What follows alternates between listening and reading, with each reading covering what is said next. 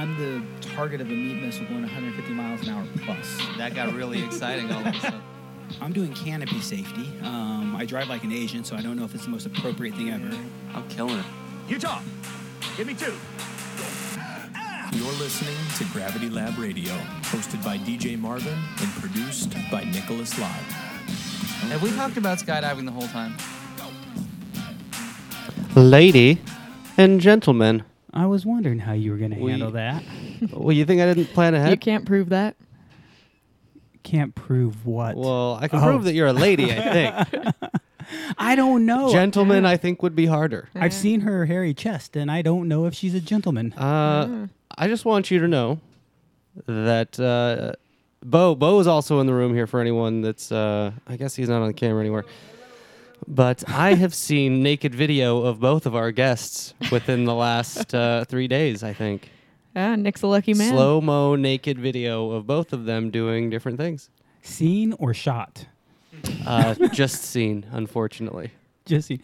Speaking of naked guests, Riley is our guest today, and uh, she's from Velocity Sports Equipment, actually one of the advertisers for our show.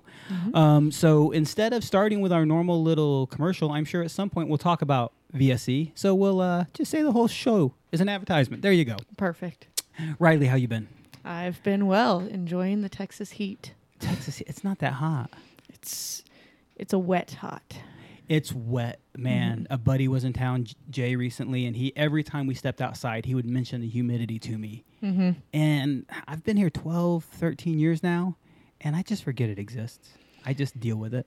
We were in California last week, and it was 105 at the drop zone, and it did not feel nearly this hot. Oh yeah, which drop zone? Skydance. It's so dry, right? Mm-hmm. Yeah, and it, it, It was a pleasant 105. I like it. I started in Southern California, Elsinore, Perris, San Diego, and I like it. 110, 115. I'm not in love, but it's it's, it's dry. It's doable. Yeah, I'm not walking into a shower when I Dust walk outside. devils. Yeah, you just take a break for lunch and take a siesta. You know, those people down there got it right. Yeah. So Riley, man, I met you the first time last year, February or April or somewhere, PIA, Mm-hmm. and you just started working for Velocity Sports. Hang on, what's PIA? Explain that to, to Oh, anyone who doesn't damn, know. that's a good statement. Um, uh, Bo, why don't you explain? PIA Parachute Industry Association is an association, and uh, they have a Oh, sym- that's really that's nice. About parachutes. Thanks for about clearing that up. Parachute industry. Yeah, uh, they have a symposium every two years. A conference, can we call it? Yeah, yeah, like uh, Electronic Expo, it, but it's a bunch of seminars during the day and the afternoon. There's an a uh, expo exhibition exhibition hall, uh, not the video type you watched, uh, just showing all of the manufacturers' goods, wares, uh, talking to each other. Really, it's it's a gangbang of manufacturers. That's what I Mhm. really see it as. Manufacturers showing their stuff to other manufacturers. Yeah. Would you say it's a dick flexing competition to some extent? Not re- I mean, a couple guys maybe, but I think most of it's very friendly. Very, Mhm. it's it's more like a bunch of hippies got together and made skydiving gear and catered to the military. It's it's a lot about rigging. There's a lot of rigging seminars, a lot of rigging information. Learn the newest thing about gear. Um, last year, what's that name? Uh, what's his nuts? Rigging Innovation. Rigging Innovation uh, released their new Mard. The Mojo, I believe, is the name of it Mm-hmm. and uh, you get to see it hands on, get to talk to them, have them explain it, the pros, the cons. Infinity Velocity Sports Equipment in 15 announced their new deployment bag bridle attachment system. So a lot of people are like, hey, how does this fit? How do I use this? Um, you can't sell at PIA, but you can measure. You can't. I mean, basically, you can sell, you just can't take orders. Uh, so get measured by Riley. Mm-hmm. Really, anywhere though. Get measured anywhere. Yes. Yeah. I- anywhere. yeah. Got a story about that. Last time I was at Skydance, I was measuring someone, and my grandparents live about five minutes away from Skydance, and I was measuring, taking a guy's measurements, and I was bending down, and in front of my grandparents, he said, "If you want to measure my dick, just ask." and I turned. Thank you for that.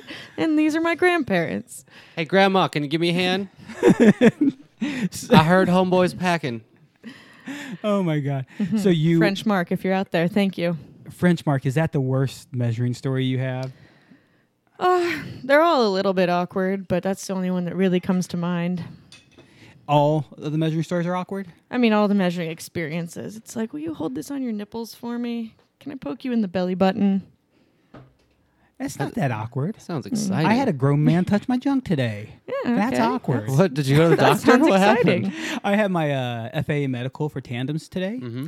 Been getting FA medicals for pff, 16, 17 years or something. And they've never grabbed my junk till today. Ah. I feel violated. You've been missing out. Is that what you mean? Uh, no, I feel sad. Give you a prostate exam? the the weirdest part is Did you turn your head and cough? Did he? Did he give you that? He tells me turn your head and cough.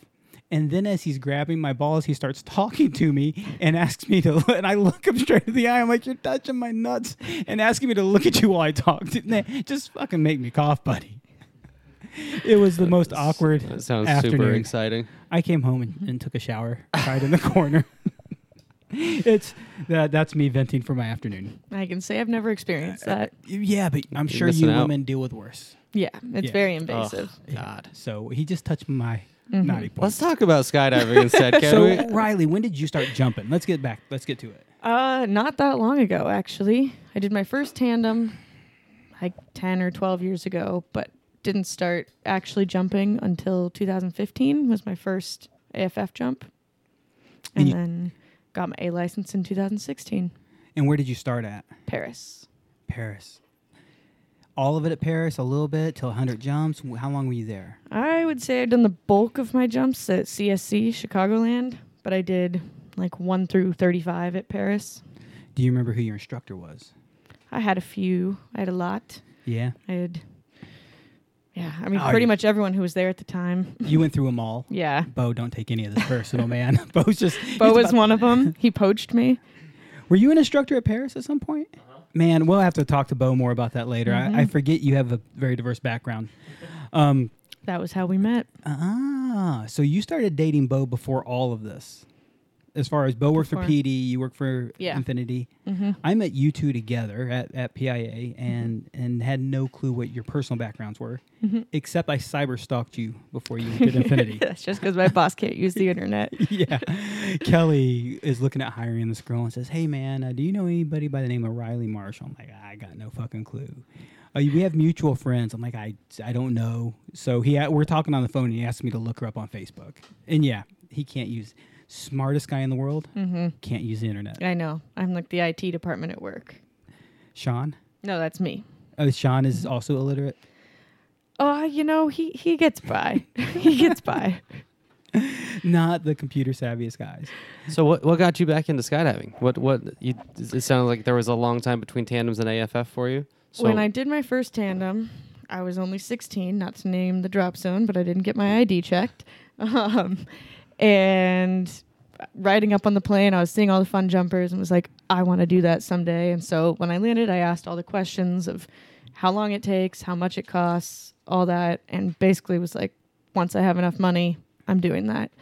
Uh, and then I went away to school and got a job after school. And one of my coworkers was a skydiver, like competitively, and she was saying, You would love skydiving. And I was like, Actually, I've been basically saving up to start skydiving since I did my first tandem. And so she took me out to Perris to do my first AFF jump. And you made that first AFF jump. What made you want to keep doing it from there? Well, actually, I uh, I only planned on doing one AFF jump that weekend, and so I drove. Perris was like two plus hours from my house. Drove all the way out there with like the clothes I was wearing. Did my first jump, landed, and was like, I want to do that again tomorrow. Went to Walmart, bought a toothbrush and some deodorant, slept in my car in the parking lot, and did three more jumps the next day. Crackhead. Atta girl. hmm You you dove in straight. No, I loved it. Yeah. At that time, what kind of job were you working? What were you doing? I was in a very corporate job. I wore a pencil skirt and heels to work every day, and um, I was selling retail point of purchase displays and packaging. That was one thing when I was talking to Kelly stood out to me. I'm like, I don't know, bro. She looks like she might be a little stuffy. Super stuffy. Stuffy? Yeah. I don't think I know Yeah. what stuffy means. Mhm. She just described it, man. Like, um, what was that movie with Sandra Bullock and Ryan Reynolds? The proposal. Thank you. Yeah. Yeah, Nick's looking at me like I'm totally gay now. I'm married. I don't have a wife, so I don't have to watch It's a those movies. Beautiful Yeah. story. It- it's a really fucking funny Oh, I'm movie. sure it's touching. It sounds Uh, beautiful. in, in anything Sandra Bullock is in, she's stuck up. Uh-huh. okay. yeah, All right. Yeah. So why I went to specifically that movie.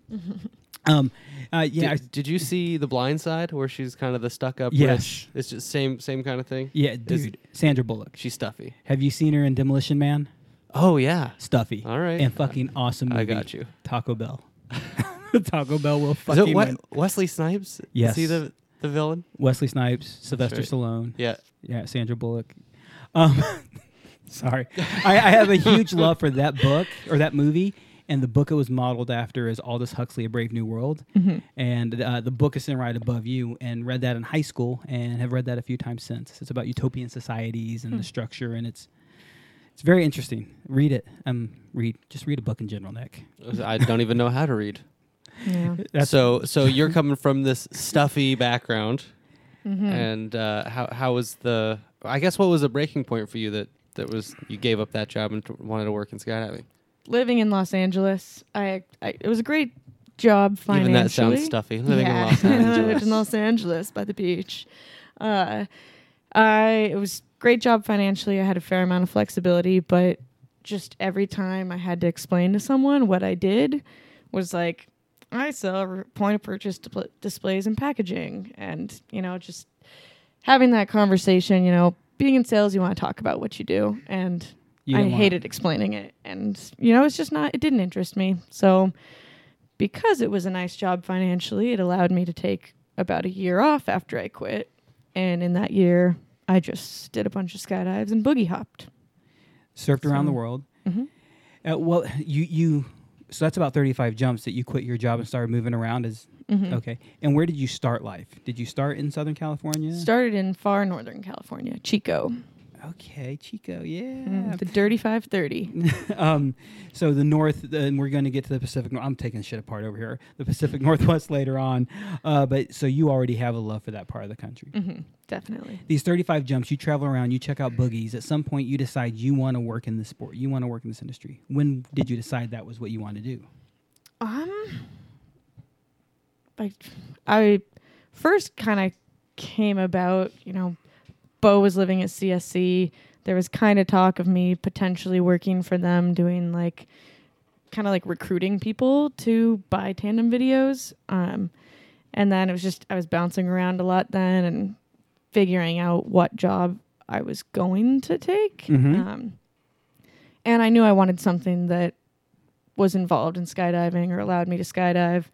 Um, but still, you know, I went to school. I wanted to have like a career role in the industry. Um, and actually, I kind of picked up Bo's sloppy seconds in the job, to be honest. Ooh, the interview in his underwear. Yeah. What? This sounds like a story I need to know. Thursday night. Check it out. Oh, all right. he actually got offered the job I now have before me about uh, just a few days before he got offered the PD job, which he's a canopy guy. You know, it was like his dream job to travel on tour for PD since he started skydiving and learned that was a job. So he accepted that job instead. And Kelly called him up and was like, So since you didn't take the job, is it okay if we hire your girlfriend? and Bo, thinking I wouldn't say yes to that, said, Sure, if you think that's right for your company. And I said, Bye, I'm moving to Bend. So now we have a lovely couple in the Pacific Northwest Mhm. and the far reach of the Southeast. Good for you, Bo. I mean, uh, it, part of me wondered when I first met you guys is how how is that going to work out? But then I also realized, wait, wait a minute, Bo, you're going to be on the road all the time, Mm-hmm. so you're not going to see him anyways. Yeah. Except you'll go on the road and boogie up and meet him up here and there. Mm-hmm. Um, so Infinity, what drew you to them? What was it about Velocity Sports Equipment that that made you want to go there? Um, I mean, it is based in the Pacific Northwest, and I kind of just the whole culture of that. Like, Kelly chose to be there, not in DeLand for, you know, reasons. Because you're a bunch of goddamn hippies. Is that yeah, that's right. You're goddamn right. Uh, and yeah, I just kind of like the underdog kind of environment. You know, we're we're not the big players in the industry, but uh, do well for ourselves despite that. I always have, I've been a firm believer in support local economies, support mom and pop companies the best you can. Um, and and everything in our industry really is kind of grassroots. As big Right. as performance designs has gotten to be, they still started where they did. But I look at a lot of companies that is bigger, and I think there's a lot of great manufacturers. But I love the mom and pop, we're Right. family feel of VSE Mm-hmm. It's uh I've had a lot of sisters go through your your job and it's fun because you it really is a family atmosphere. Mm-hmm. So you you applied there. How long did it take you to find out from the time you applied that you had the job? What's the time? Well, it was kind of it was I'd say maybe a few weeks to a month. I interviewed with them. I was sitting at Nationals at Arizona at a picnic table trying to Skype and goes back to Kelly and Sean not being great with technology. Couldn't get Skype to work, so it turned into a phone interview. Um, and so it was a phone call. Talked about I had pretty low jump numbers at the time. I had just hit 200 jumps. Yeah. Um, so that was kind of a they were nervous about hiring me because I wasn't super experienced. Um, but the original plan was for them to hire both Bo and I, and I would kind of be his backup. Uh, and then, yeah, a few weeks later, they called. I was actually, it was on Bo's birthday, and we were in DeLand moving him there. And uh, Sean called me and was like, hey, if you still want the job, we'd like to offer it to you. And I was like, sorry to ruin birthday dinner, Bo, but I think I'm going to move to Bend. I'm out, bro. Peace. It's. I think it says a lot because I do know th- that was Kelly's biggest question about you. He was super interested in you. Your resume spoke very highly. You presented yourself well, and he was really stuck on like, man, this 200 jump number thing, Mm-hmm. 200 jump wonder, though. 200 jump wonder. Yeah. But I, it, it, you were really, really good. I bet. yeah, super good. God, I was so good at 200 jumps. I don't mm-hmm. even know. Man, I'm good at slightly more than 200 jumps. man I was Only backsliding like a slightly. motherfucker. Couldn't even keep up with me. That's how good I was. Still am. At 200 jumps, I realized I was struggling. At, at 100 jumps, I had it covered. At 200, Oh, I yeah. started going Yeah, like, I guess That's that's kind of where I'm at now is the plateau of like, Yeah. damn, I am at a point where I really need to put the effort into getting better or I'm just going to keep being the inflatable master and it's not what I want to be for the rest of my life. the inflatable master. oh, That's, those are the best man. jumps you get. That's the majority of my skydives at this point, I think. Oh, we're Hey. not talking sex toys. Did you know? Oh. did you Those know two. we, I we have went, jumped an inflatable penis. We went on a skydive today. Uh huh. The three of us. hmm These guys totally nailed the head down exit One I haven't done before. and almost like three quarters of a pancake. Was that the way I was supposed to go? Yeah, you went the right way. Cool. Oh, yeah. Oh, so my question was, was the pancake on purpose? But now, we Yeah, it was on purpose. Okay. Yeah, we planned it out. I think it really paid off, man. And, and there's a lot of people in the sport who look at, at your job position at a place like yours as young jumpers who say, I want to do this, but I don't have enough experience. And we joked around about you being a 200 jump wonder, but you presented yourself very well. You presented yourself knowledgeable, but definitely not know it all. There definitely wasn't a lot of ego or attitude to, to you, at least through what Kelly has t- had told me in the past. Um, if you got 200 jumps, is it worth applying for a job like this? Absolutely. You know, I still like your ability to retain information goes farther than I mean, jump numbers are great, but just being able to talk to people about like I am usually next to Bo at events and I just hear what he's saying and talking about canopy knowledge and then I can go and relay that to my own customers when they're asking me for canopy advice on things I've never jumped, but I can talk about how they fly, you know, just because I can retain information and I learn and can talk to people about it. And I think that's so much more important than necessarily being the best skydiver in the world. There's definitely something to be said for skill and experience, but what we're really looking for when we're buying gear or when we're getting knowledge is, is an encyclopedia. Mm-hmm. You know, we, we used to have that, and now everybody is, uh, God damn it, what's that place? YouTube scholars. They they watch it on the internet, but it's nice. They they have reliable sources, and and but well, I'll ask more about you in tomorrow, or when whatever day it is. How many jumps did you have when you started working for PD? Three thousand. Okay, cool. Three thousand. And uh, man, he's over here miming. I can still hear you. Noob. yeah. Um, it's uh, Practically a whuffo. so he has a lot of jumps as he goes to work for that manufacturer. You you have minimum, Mhm. and and they're still hiring out there. And manufacturers, look at what Kelly got out of this. You you've done well. You've built a Thank you. reputation for yourself.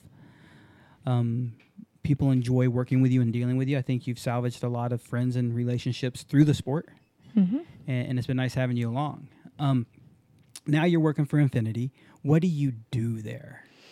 A lot. Bad jokes. I heard your bad punny. jokes. That's my primary role is bad jokes, but um, we're pretty small. You know, a lot of people when they come for a factory tour are expecting a factory tour, and then they show up to our office and it's like one and a half rooms, and there's like ten of us there sewing the gear. Um, so it is it is a very small company, um, and we did relocate uh, about a year ago. So with that, there was some turnover in employees. So pretty much the only office backup I have has been training new people full time. So invoicing, customer service, emails, answering the phones, Instagram, Facebook, creating ads, uh, processing the orders, parts orders, all that funnels through me.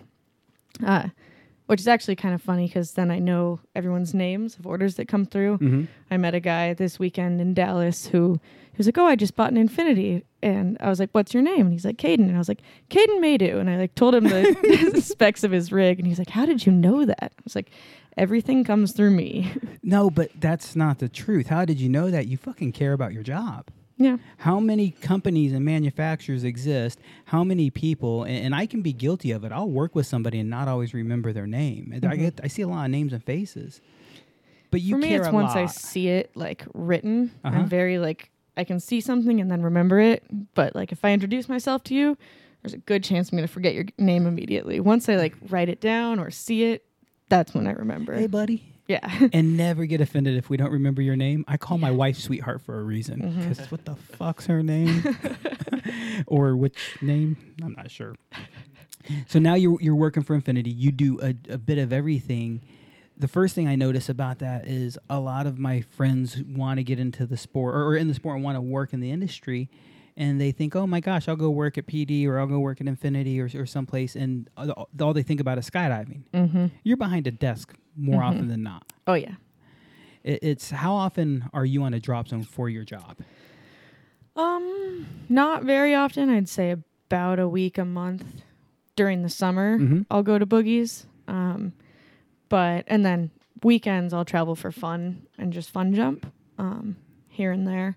Though I try to balance my other hobbies. Um, but yeah, it's it's primarily an office job.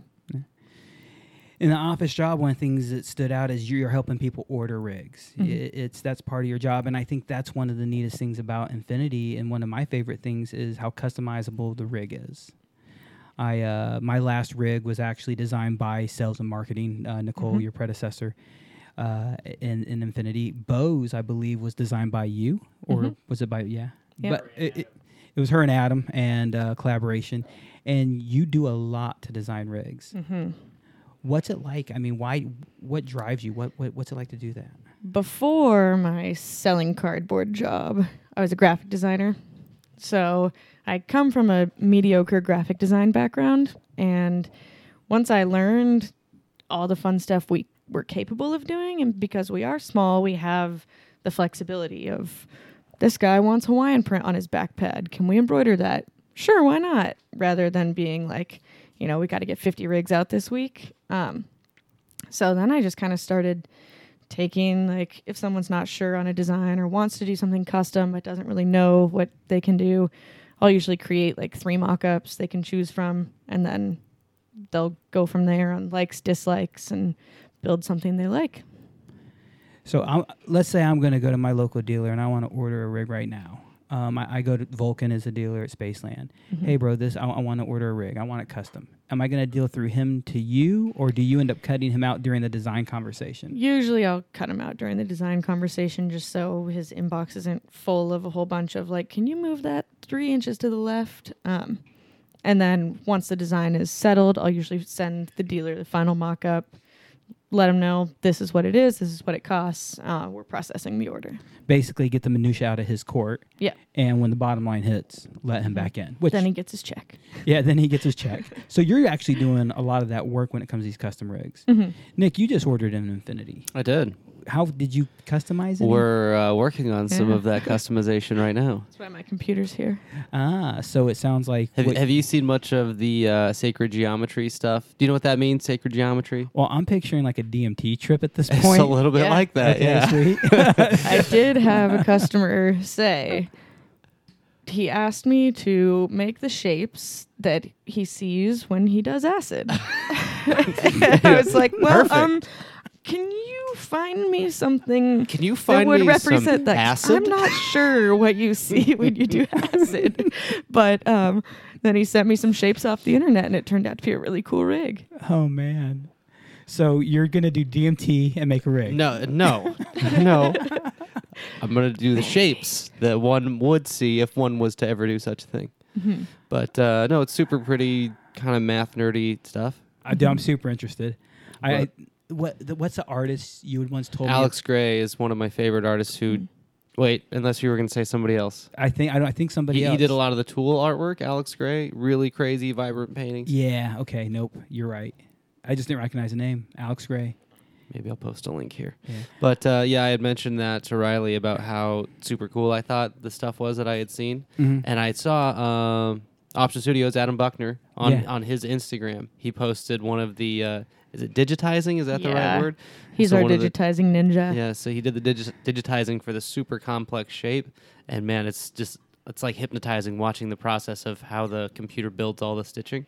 And uh, yeah, I'm super. He into it. actually sent me a pretty funny video that I'm going to repost uh, the other day of him. The background is some song that says, "Do you want to be hypnotized?" Yeah. And it's like the digitizing, and it's like wa- someone's voice walking you through like hypnosis as it's digitizing Had- all over the did screen. Did he post? He already po- he posted that might somewhere. have. Okay.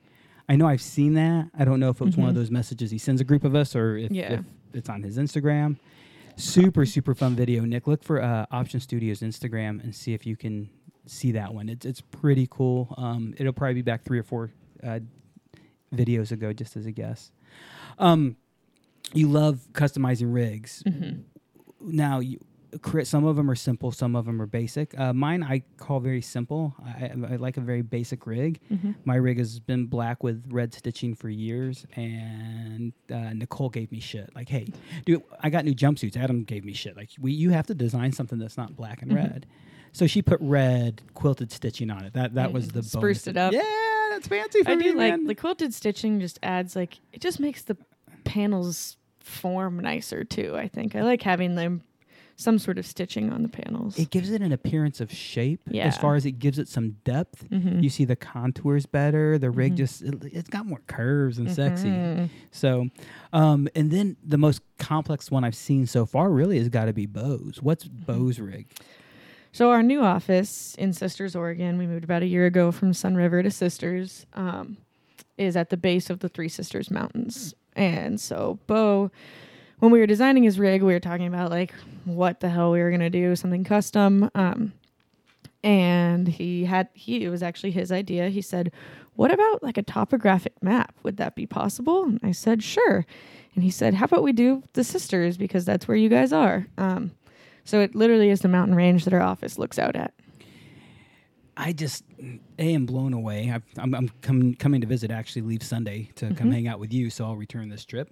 Um, and I'm super excited to see it. So I, I'm really excited to see the topography of the map. I've been looking at it lately and how beautiful that is. Yeah. But it also amazes me. Bo had that really good idea. I Yeah, me too. I mean, they gave some people looks and some people brains. Uh huh. Bo, you are a sexy man, my friend.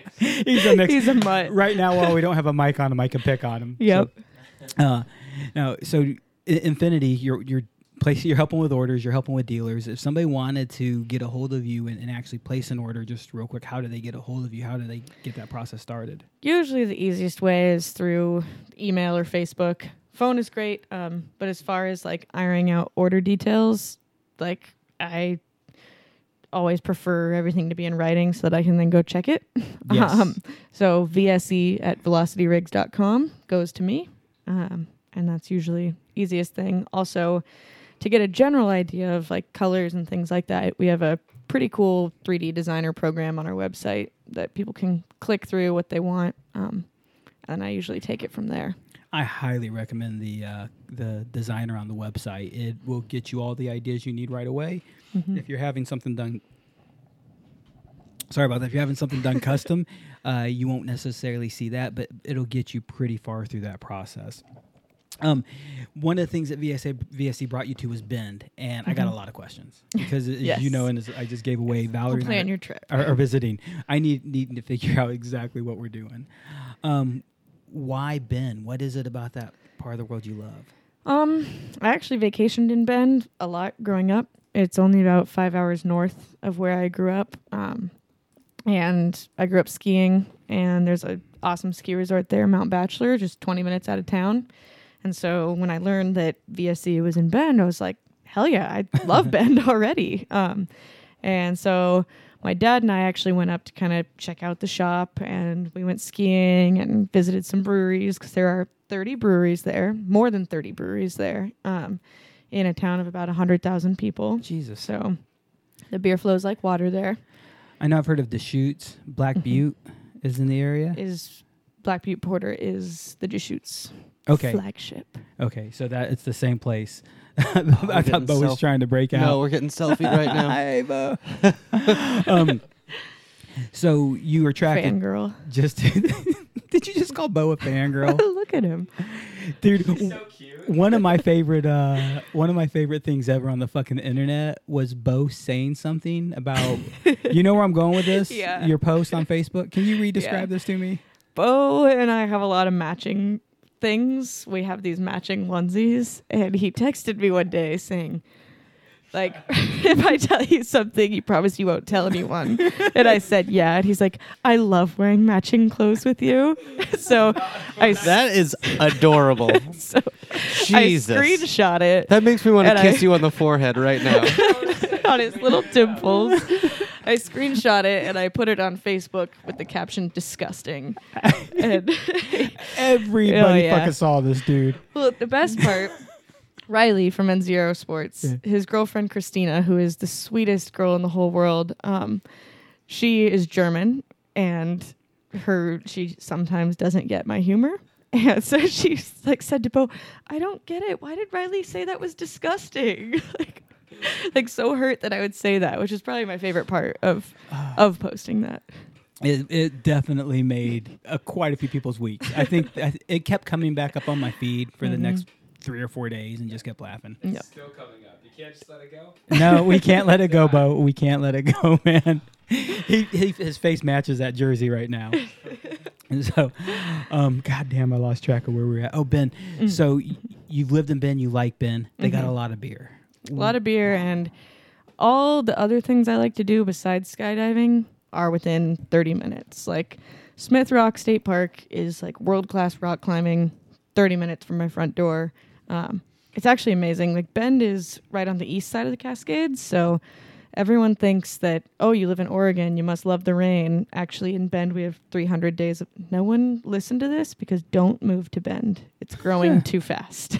but we get like 300 days of sun a year. Um, and on the east side of town is desert. And so when you head out to Smith Rock, it's just this crazy rock formation in the middle of the desert. It's like you've driven into southern Utah or something. Um, and then on the west side of town is the mountains. So I've gotten really into mountain biking and skiing and snowboarding. I've snowboarded my whole life, picked up skiing last year. Um, so everything I like to do is there and beer. I I would have I was shocked when I first learned that of Bend uh, when in Oregon in general. I thought it was all mountains and hills and trees and the Goonies and shit like that.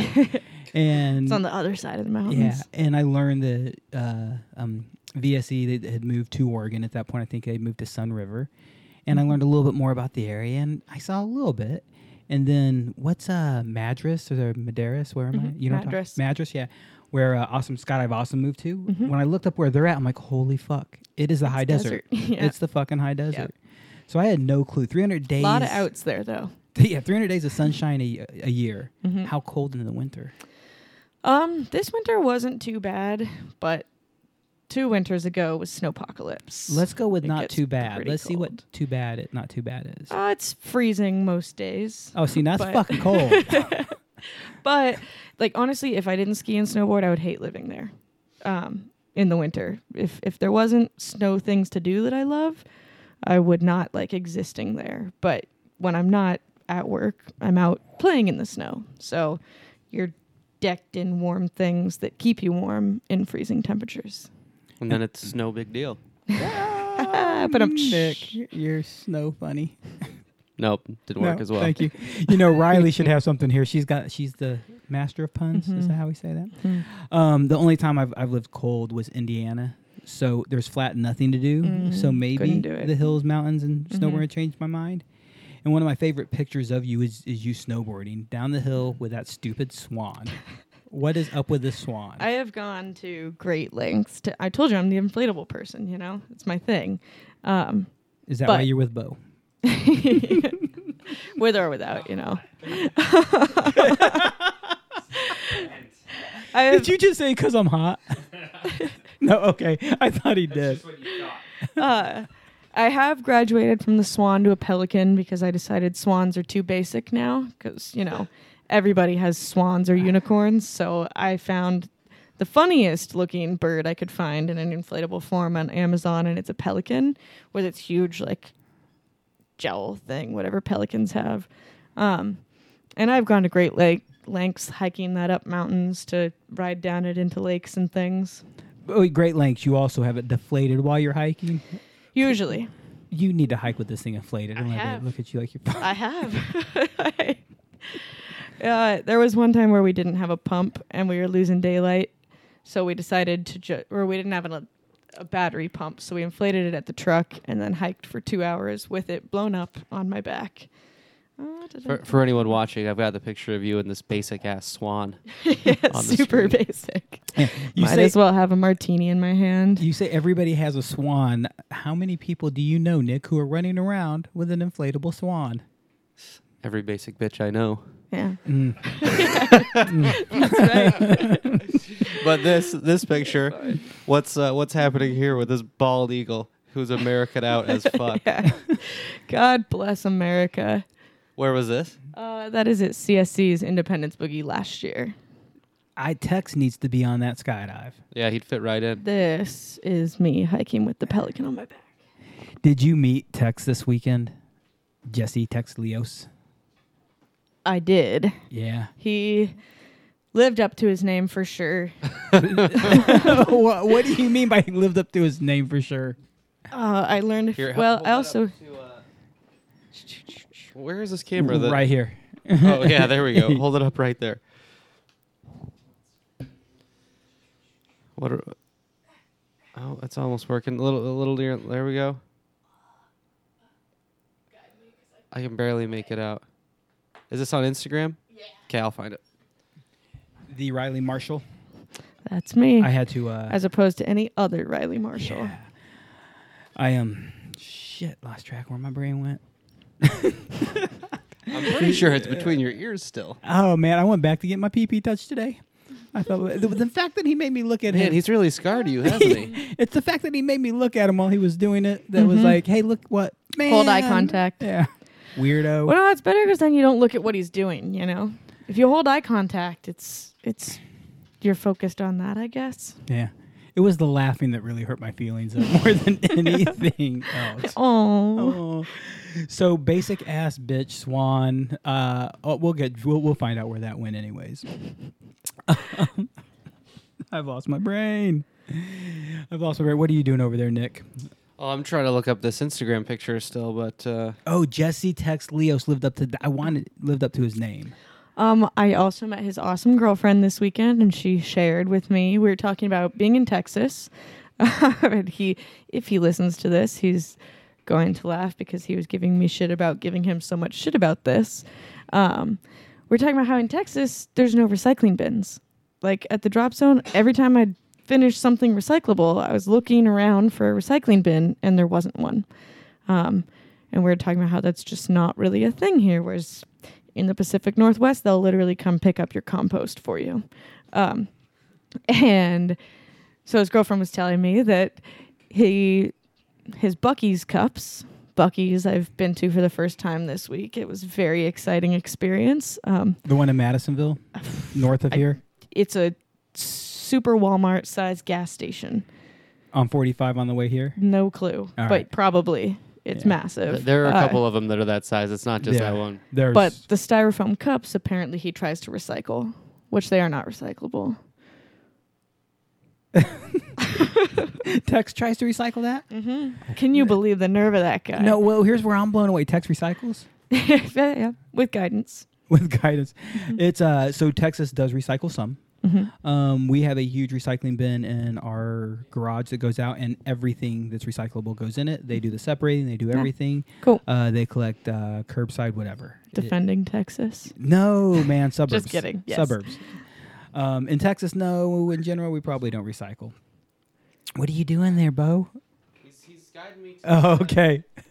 a photo that I worked so hard I to thought find. Bo was asking for a beer. I'm like, bro, get up and grab a beer, dude. no, it's he's, all hel- good. he's, he's guiding me through the search Um, of this giant fucking bird of this beautiful mountain. oh my god, yeah, that's right. mm-hmm. That's right. I forget about this bird.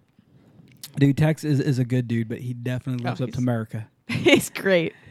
the mustache, the mullet, Oh yeah. the Oh, jean shorts. I wish I could grow a mullet and a mustache like that. Both of those things. you can grow the mullet. That's true. That's true. I, I don't know if I would commit to it. All this right. hair, It this is- hair and a mullet actually would have been awesome in the '80s. I was born a decade too late. I could see those locks in a mullet. It Oh, would look yeah. perfectly fine. So, what do, what do you like about working for? VSE?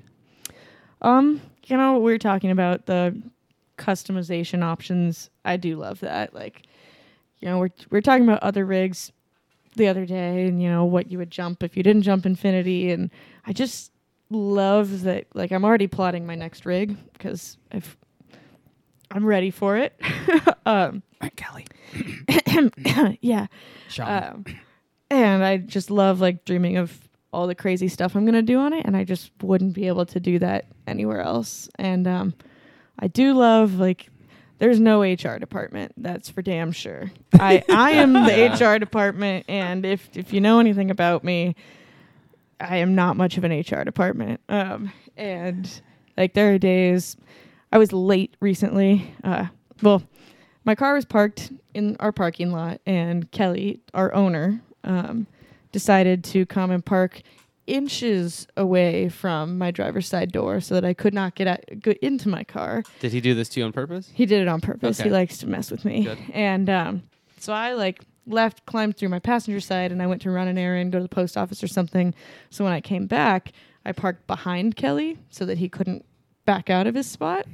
Uh, and so, but my keys were sitting on my desk, and so then it's time for me to leave, and I'm late for my very important adult co-ed kickball league game, and I can't find my keys, and I immediately know all right, Kelly took my keys. So I go running upstairs and he sprints upstairs after me, grabs the keys. And the amount of times Kelly and I have like almost broken our ankles sprinting down the stairs trying to tackle each other over something is comical. And so it's just like leaving work on those days. It's just like this place is pretty fun sometimes, even though it's a pain in my ass a lot of the time, a huge pain in my ass sometimes. Uh, there are times that I walk away, I'm just like, it's a fun, you know, fun place to work. So I first started seeing the uh, like Liquid Sky customized rigs were the first ones that really caught my eye. Of like, I, I've never jumped a Liquid Sky jumpsuit, Mm-hmm. so it's not really a, a company I know in an intim- intimate Right. way at all. But man, those rigs were really really sharp. Yep. And uh, I guess when I hear you talk about the customization and I see how uh, detailed some of the things are, I wonder how big of a pain in the ass some of those customers are to deal with. Does it, is that pretty intense sometimes? Some are awesome. Um, like Beto Lara, he recently was he just gave me instructions. He was like, I want these colors, come up with something cool, put your logos all over it, and I sent him back one idea, and he was like, "Cool, I'll take it." I was like, "Okay." Usually there's a little bit of back and forth, um, and it was outrageous. It actually turned out awesome. There's like just the outline of our logo, like this triangle kind of thing. Yeah. I created like a pattern out of that, so it's like all one side is all embroidered that Kind of like Louis inch. Vuitton. Yeah, pretty much. Awesome. Um, and it turned out really cool. Um, then there are others where this like one guy, super nice guy, but it's been like probably 15 revisions and he still hasn't bought the rig yet. um, which is fine. I know that he is waiting on some things on our side, um, but uh, yeah, just there's definitely a spectrum of cool, done, it's designed, and like, can I try it this way? Can I see it this way? Can we go back to the beginning and see them side by side and stuff like that? So, i- in your opinion, the, the rigs that come out the best are they the ones where there's a lot of input, or it, or do you like when people kind of give you some creative control? Um, kind of both. I mean, I want people to have what they want. Uh, that is the hardest thing with graphic design is, and Adam Buckner and I always talk about this. That sometimes you come up with something that you think is great, and it's not what the customer thinks is great. and like it's it's very subjective. Um, so what rigs are my favorite? I mean, I I design them the way I want them. Um, but what may be someone else's favorite is the way they want it. So Yeah, when Adam finding that. when Adam was here, he hit me with a, a line that uh, what you want and what your customers want are sometimes a very different thing. And we were talking. The context of our conversation was a little bit different. I was talking about uh, just making videos and stuff. I I feel like when I make a video, I really like to appeal to uh, different audiences with different videos. Like I don't want every person to love every video that I make because like the 50-year-old mom who might like this story style 60. video, whatever, you know, whatever it is. Hi, the Mom. The lady that's going to like that video, I don't really care if she likes my looking to build two like shredder super cool skydiving video, you know? That was hilarious. I very much it's a- appreciated Thank you. Thank you. I, I had a lot of fun. But uh Tex actually pulled up to us in a very rapey van, Yeah. blasting that song the other night. I was like, "Hey!" I saw. I think Ben Nelson sent me a video Yeah. of that. but that that the, his van that van was the whole inspiration for that idea. We were Really? actually going to film that whole thing With that. when uh, when th- those people were all in town, Uh-huh. and I guess I just kind of counted on yeah we'll have a weather day to, Uh-huh. to do all that, but then we just jumped all four days of that Mm-hmm. long weekend, and then everybody left and went home, and I was like, well fuck. How's this gonna work now? All my stars, they all left. So uh, yeah, I had the idea to post everyone's faces over Yeah, it. and It worked was, great. It worked hilarious. But no, I think that was a super good point from Adam of like, yeah, Mm-hmm. some like uh he cited an ad, I think it was an LMB ad that's super beautiful. And he was like, Yeah, I Mm-hmm. sent it with to him. Jesse. Yeah. Yeah. And he's like, They hated it. and I was like, Man, I don't remember many ads because I you know, I don't look at Parachutist all that often. You know, I'll pick it up, I'll flip through, see if I have any pictures in there or if I'm in any of my buddies' pictures, whatever. And then yeah, that's it. But I, Mm-hmm. I, scroll just, through looking for infinities. yeah, right. So there's a re- a small relevance to Mm-hmm. the to the magazine, right? But most like, um, I uh, kind of have a, a spoiled brat sponsorship of sorts through LMB just because DJ gets to do a lot of product testing for them, Mm-hmm. and I'm usually someone who helps with the product testing, right? So I, I inherit some of these things, films. but but I don't have a super strong connection with LMB other than jumping their stuff. Mm-hmm. And I remember that ad and how cool I thought it was and how neat I thought it was. And it's like, man, who looks at this and doesn't like it? That's Yeah. crazy. I, I'm the customer and this like this imprints in my brain when so few things in that magazine do. It's like, how could anyone not like that? Yeah, But uh but I get it. that Different is strokes. Absolutely very subjective. So what's uh what's the hardest part about VSE? What do you struggle with? Um, because we are small, I've like, here we go down the Mard rabbit hole. Someone actually asked that question. I don't usually bring up a lot of comments from the thread here. yes, But uh, Tyler Barden asks, when will VSE come out with a Mard so I can make my next rig an Infinity? solid, Well. solid question. TB had an Infinity. if I had Jumped to Javelin now because of this problem. Yeah, well, I that's been the case for a lot of jumpers I've talked to recently. Um, if I had a dollar for everyone who asked me that question, I would have a significant raise by now.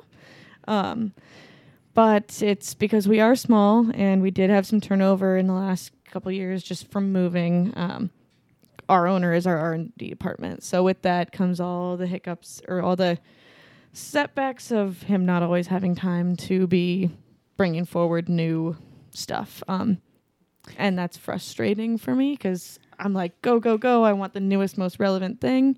And yeah, conversations like that, it's, it does wear on me, you know, always being like, it's coming, I promise. I want to uh, bring the Mard conversation back just a little bit. And actually, first of all, what the fuck is a Mard? I think we all know in this room, but you recently wrote an article for Parachutists.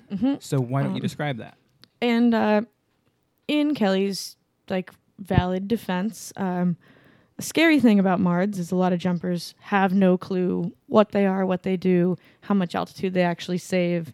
People know to ask for a skyhook, but they don't ask f- for a MARD. Or I actually I plan on not to spoil it, but I plan on making a video like sort of like a running up to people at drop zones with a fake microphone and saying, "Can you tell me what a MARD is?" Because a lot of people don't know what MARD means, but know what skyhook means. Um, anyway, basic terms: MARD turns your main pilot or your main canopy into your reserve pilot chute. So, giant pilot chute equals fast extraction. Um, Main assisted reserve deployment. that's correct.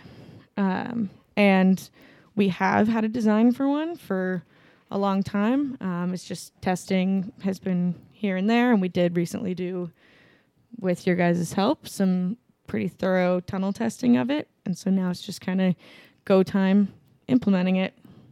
I called that "Don't kill a DJ in a wind tunnel." That's right. um, we had a- Tried. we, we tried. We had a lot of fun. Um, so one thing about the Mard, one of the, the points you make in your article, and for me, it, it's always like, oh, how cute when somebody says, I want a Mard or a Skyhook or a name brand version, but I don't want an RSL. right. What the, I mean, Which is scary common. yeah, Or like, I'm disconnecting my RSL, but my MARD will still work. Uh, actually, it doesn't work that way. how does it work? Uh, well, that now we're getting into technical questions, but basically, your your MARD is an RSL or an RSL. Yeah, your MARD is an RSL. So, MARD is a reserve static line. RSL, for those of you who don't know what RSL is. Um, and if you think about it in base jumping terms, um, if you're doing like a pilot chute assist where someone's holding your pilot chute as you jump and it pulls your canopy out of the bag, that's basically what the MARD is doing. Um, same as an RSL. Um, RSL pulls your pin, but doesn't necessarily pull the canopy itself out of the bag.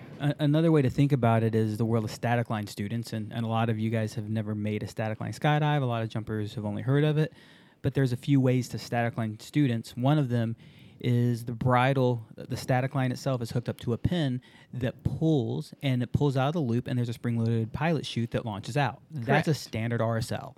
That's the equivalent. Launches the reserve pilot chute, whereas that- MARD turns your canopy into the pilot chute. So another version would be the um, direct bag uh, static line system. A direct bag static line system. The static line is hooked up to the airplane, just the same. It goes to a pin that goes to your bag. Your bag is free stowed on the on the canopy. So when you leave the airplane on this static line, the plane pulls everything, including the bag, off, and you leave the bag, the pin, and the bridle with the airplane. That's the equivalent of a MARD, if, Right. if you can picture it.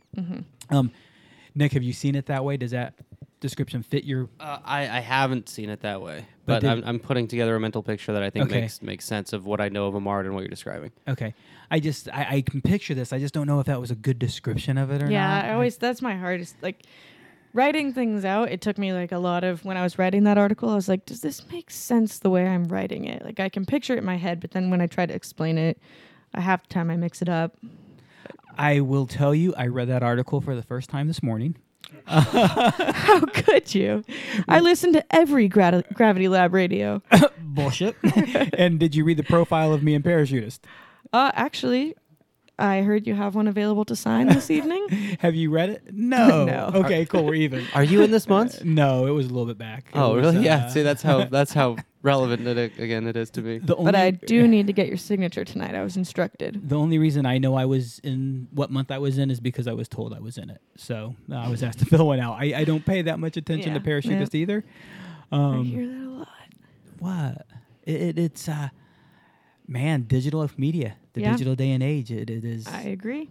I love magazines. I've been a big fan. I get subscription magazines uh, all the time, and I don't read any of them. hmm Um, there's actually only one subscription that I still get. I even canceled Parachutist because we get two in the house. hmm Um, and the only one I get is a Mustang one that's all rest- restore cars, restoration articles. So nerd. Um, yeah, so I'll sign that later. Okay, good. I, I didn't dodge the question. I just kind of ignored it for a Uh-huh. while. But you read it this morning. I read it this morning. It's not what you said it was. As far as like, is it? Did you come across well? Yeah, very literate, very easy to get along with. What month is that article in? Do you remember? I believe May. May. Um, go to Parachutist Online, guys, gals. If you don't know exactly what a MARD is, find out your May Parachutist. It's probably still in your shitter if you're listening to this. um, it- it is, man. Scroll through my Facebook a ways back. I think I reposted it. Yeah, uh, go to the comments on this page. I'm sure Nick will find it. I I believe looking- I'm looking for right now. and uh, search for MARD, and it comes up pretty quickly. Um, the MARD is definitely a conversation. And you say what you don't like about your job the most. I- think specifically that's the thing that, that you're waiting on.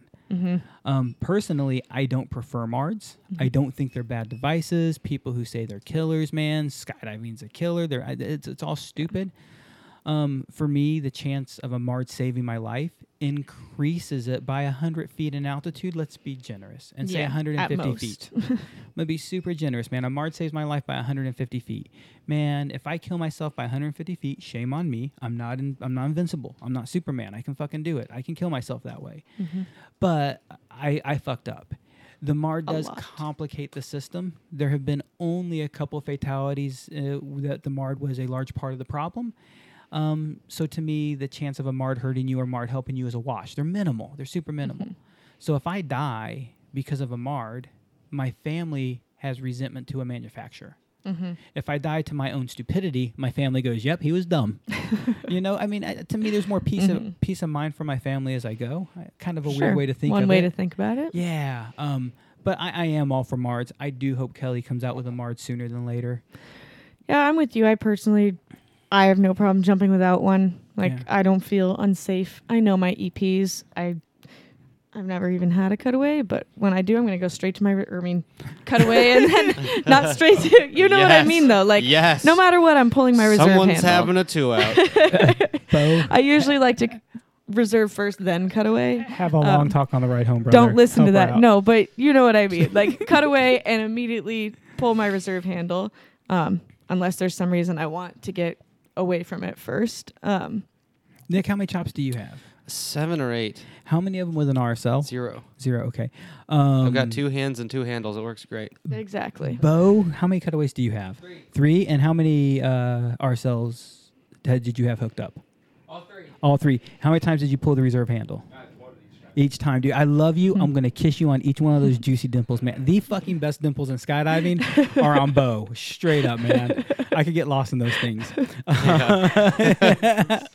um, I love it, man. And, and for me, I have one cutaway with an RSL hooked up, and I followed through.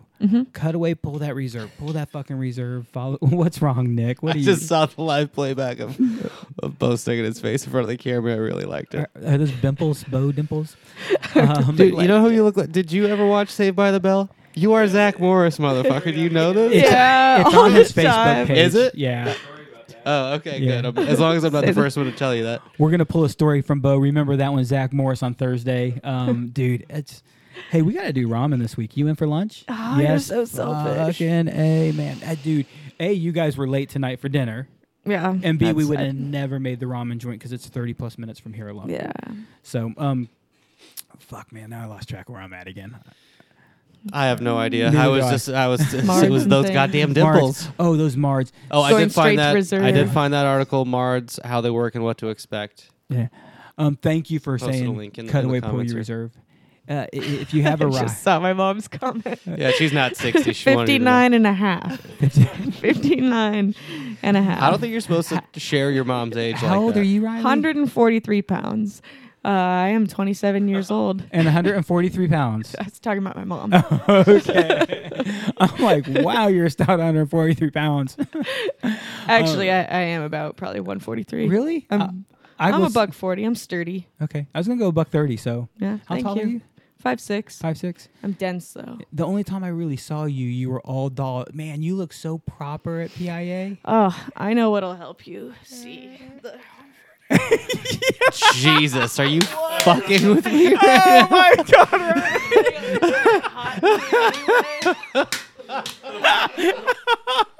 oh Nick, you oh I feel really bad for anyone who's only listening to this right now. Oh Jesus Christ! Okay, so what's just happened? Riley took off of her Velocity sports jersey and has a hairy chest tank top. I guess is what you'd call that. Uh, it's actually a full swimsuit. Oh my God! Really? the nipples are a little wide. Yeah, I no, hope. it gets weirder down here. Oh, it gets way weirder. Uh, so if you didn't uh, catch this episode on Facebook, you're only listening on iTunes. You're gonna get on Facebook. you're gonna go to about an hour in. We're almost exactly an hour in. So go to like 59 minutes, and you're gonna see this amazing outfit that Riley sporting for us. God, it's. I feel. I, I'm Yeah, almost jealous of people who are gonna have this turn on like live, like someone who's just joined and didn't see you take Uh-huh. off your shirt. They're like, "What the fuck is happening? Is she is naked? he? She. Why does she have hairy man nipples? What's going on?" What went through your mind when she first started pulling up her jersey and she just got to belly button level? I was Did you like- go, what the? She got a hairy belly button. Yeah, yeah. I thought a little bit that, like, you know, I told you I had a little surprise the- for you tonight. The, transgender thing is becoming more popular. You know, it is 2018. Maybe she's been taking some Velocity testosterone. supports everyone. It's a guy girl name, so I mean it works out for you. Mm-hmm. So one of my can I stop staring at your nipples? Oh god. God, this the nipple on this side is so far over. It's cool because they look at you guys. staring right at me. It's so off-putting. One of my favorite ah. pictures of you ever on Jesus. interwebs is the swan, and the other one is you with a jumpsuit jumpsuit zip down just that bit. You know the one I'm talking You about. You posting that photo is what inspired me. When I saw that, I was like, "Oh my god, I have to wear that swimsuit on Tuesday." Thank you. yeah, You made my fucking life. You made my you made my week. Uh, I was so relieved when I found it in my luggage. I usually don't travel without it, um, and I, but I wasn't sure this time. I wasn't sure. I usually don't travel without my male hairy chest nipple swimsuit. Honestly, you never know when you might need it. I mean, it came in handy today. There are Your mom is so upset. so embarrassing, not a proud parenting moment. I only weigh 140. Oh man, it is by far. You see this shirt in her uh, on Facebook regularly. Pictures of her and Bo together. There's one of her looking at Bo like, "Get it fucking together, buddy." Uh, it's CSC, I think, Independence Mhm. Boogie. Oh my whatever. gosh. That was a horrible moment. He single handedly lost the Beer Olympics for us to Chazzy. and he's laughing at you. Oh, I've never What- screamed so loud in my life. What are the beer Olympics exactly? Uh, CSC Independence Boogie. I think on Saturday night of the boogie. I don't know. One night of the boogie, they shut down jumping a little bit before sunset. Um, and there's beer Olympics. So part of it's a swoop and chug, or one year was a swoop and hug, where you had to hug your partner and your partner fed your beer to you. Um, basically, there's like five different competitions, and you're on a team, and I then can't they're take scored. you seriously right now. I'm having such a hard time. Okay, beer Olympics, hugs and beer. Okay, got it. Getting So- scored. Just look at me, Nick. Having hairy nipples. All right.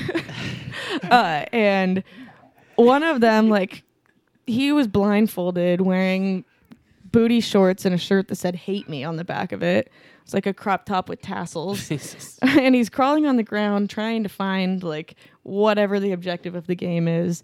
And i'm yelling directions at him and he's doing the opposite of what i'm yelling. And i'm just screaming at him. And then eventually he goes over and tries to tackle chazzy. Chazzy kicks his ass because chazzy is much stronger than bo. And then we lost the beer olympics so yeah that's and that's why we couldn't go back to independence boogie this year That's too bad. It's a real shame. Instead, you went to the uh, Revolution. Is that what we call it, Boogie? Yeah, American Revolution Boogie. Yeah, dude. I Spaceland Dallas. yeah, I don't remember the name. You went. I did. Both of you guys were there. How was the Yeah. Boogie this year?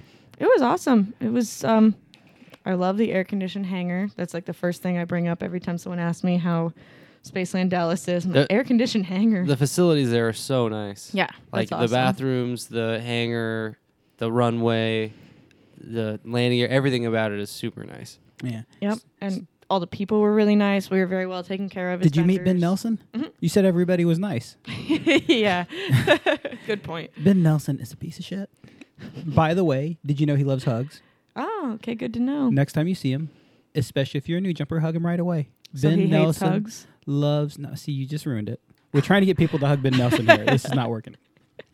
So how, you th- that's not your first time at Dallas. It is. It was your 1st time. Excuse me. And you went there for the boogie circuit. And how many boogies have you been to this year for Infinity? I was my own 2018, I think, only third. Have I been to anything else? Davis. I Davis is close to us Mhm. ish, so it's easy enough to drive to for a weekend. So that's kind of like whenever they're having a boogie. Um, them and Skydive California. Unfortunately, I missed their Pride boogie because my selfish brother graduated college that weekend. Um, Jerk. and then yeah, Dallas, and then next one for me is Summerfest. So if I'm going to Skydive Chicago Summerfest and I want to know more about an Infinity, get measured, get hooked up, get checked out, see, Borrow this swimsuit. borrow it, see you in it, man. Right now, I Mhm. just want to like, I'm man, vomit. um, your nipples, they just stare the opposite direction. know it is a little bit of a design flaw. Yeah, and it's hard because now it makes me stare at your boobs the entire time. Eyes up here, like the doctor. Make eye contact. Um, so boogies, what are you doing the, the boogie? What are you doing on the boogie circuit? Um, in years past, we've had demo rigs. Um, this year, we're kind of giving it a shot. Last year, you know, we'll have a whole fleet of demo rigs that are a lot to fly out and everything. Um, and it is hard to f- have like when you're demoing a rig, you want to be something that fits you. Otherwise, it just doesn't do it justice. No rig is comfortable if it's not if it doesn't fit you. Um, so that's kind of a struggle with you know being a vendor for a rig manufacturer. Um, is when you're demoing gear, it's not always going to fit someone perfectly unless the harness was built for them. So this year, where I've just been going, I have my rig, um, Bo's rig, and a couple other friends who have Infinities that we've done pretty cool designs for. I just keep them out as display rigs. Um, anyone is welcome to jump my rig. I have a pretty long torso, so it actually fits a pretty wide range of people. Um, And a hairy chest. and a hairy chest. And uh, and yeah i take measurements. I'll like walk people through d- design features explain you know all my rig's pretty fully loaded so every upgrade option um, you can get pretty much i have on it. And so it's nice having that there to walk people through like the floating laterals and things like that and that's pretty much What, what upgrades would you uh, not let someone, or what upgrades would you talk someone into? I guess is what I, is what I mean to ask. Um, all things, you know, it kind of depends on your flying style, what you're looking for. I always like number one. I love the floating laterals. Um, Explain what that means for someone who's not familiar with rig anatomy. So the your back pad is just a flat thing, um, and the floating laterals kind of allow your back pad to form around your back, uh, kind of creating a cradle like a race car seat. If you imagine, like you just it forms around you, and um, ours are floating, and that they are on like the webbing of the laterals is on rings. So like if you're doing any movements in free fall where your hips are moving independently. Um, your rig stays in place on your back while while the laterals allow your leg straps to move. Um, The la- and it the- just kind go the ahead. lateral, if you're lost, the lateral, if you're thinking, if you Mm. if you can't picture it, is the piece of webbing that goes from the main lift web of the vertical part. Is this mic breaking? Oh, my headset's not on. Jesus Christ! All right, how much scotch are we up to? What are we doing over there? I'm doing good, man. I'm All doing right, all right. okay, good. Um, so the doctor's got me traumatized. Shut up about the goddamn doctor. no one cares. I do. Post a hashtag Me Too and get over it. Me too. Um, the main lift web, the vertical webbing, comes down. The lateral is what goes between your harness and your rig, Mhm. and it lets your body and your rig move separately but stay together. Mhm. Is that an easy way to Yep. say it?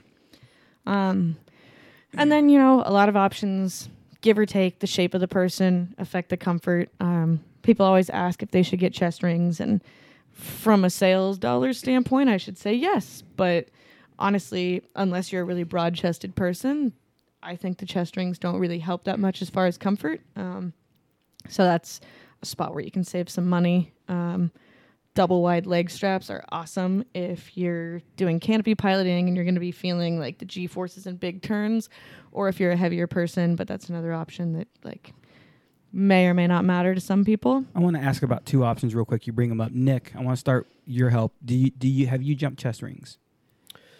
Yes, on uh, yeah, on three different uh, manufacturers. So on uh, Vector and Mirage and Infinity. So one of Kelly's theories, and I don't, I, not theories, principle is a better statement, is if you contour and build a rig to fit the body properly, the chest rings aren't necessary. And I firmly believe in that. I love how my rig fits just the way it's contoured.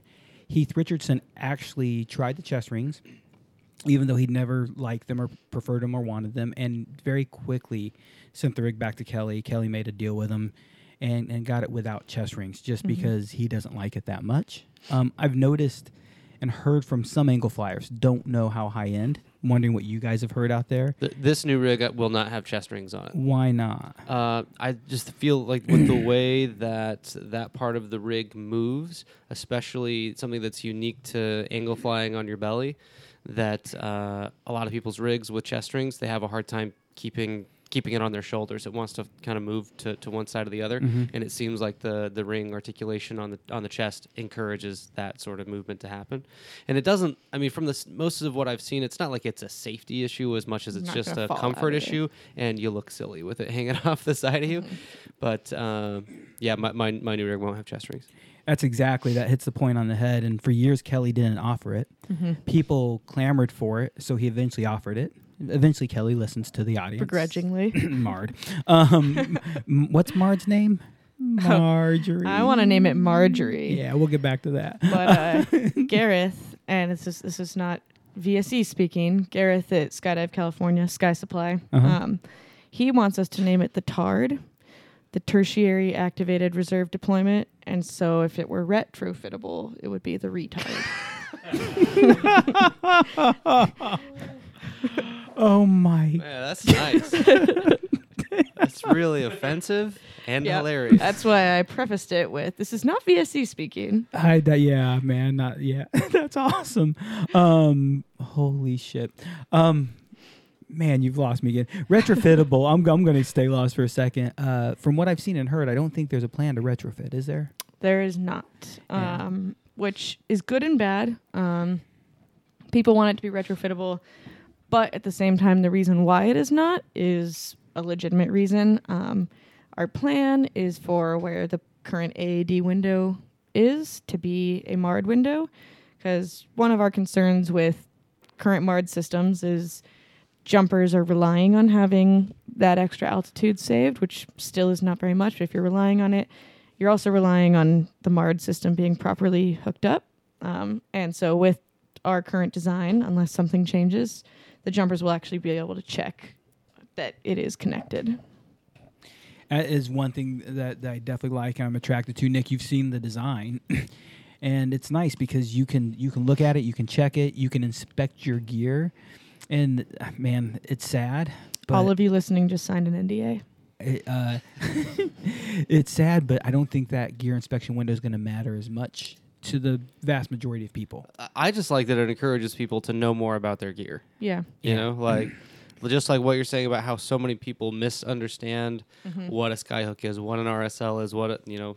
Right. It's like how do you how do you demand a thing that you don't really even Yeah, know what it does? That's that is a problem with it. Um, but it does kind of dummy proof it because it will have some sort of indicator. Like if you open up to do a pin check and there's some red indicator that's like, oh shit, don't jump this, then don't jump it. It's definitely clear as day. The the indicator that says "Don't jump." It. I, Yeah. I think it literally said "Don't Do jump." not on- jump. yeah. Yeah. Um, on it.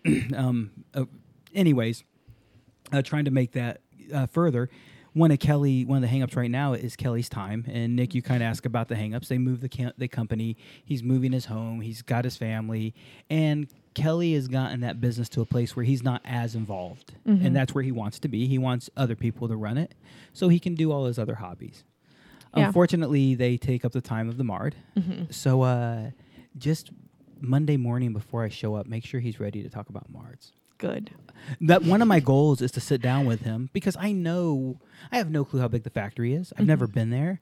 I know a lot of you guys. I have an idea. I, I got my gist that I don't need a day to visit you Infinity. can count on this many fingers. Yeah. Uh, she held up two hands. Um, so I plan on sitting down with Kelly at some point, like, hey, dude, what's up with this MARD? Let's figure it out. Mm-hmm. Because back to I don't prefer one, I don't want one. I love the fact that my friends have a choice of one, and, and I really like that. Mm-hmm. That's one of the nicest things about Infinity is all the choices and, and options you guys really really give and make. Mm-hmm. Um. You dying over there? Yeah, I am, man. Uh, so I want to go back to uh, your skydiving career for a little bit, and you've only got 350 now jumps. Ish. Yeah. 350. So you still got a very short-lived skydiving career. Do you? What future do you see yourself for the skydiving part of what you do, Um. Besides Guys. inflatables? yeah, get taking a little break from inflatables.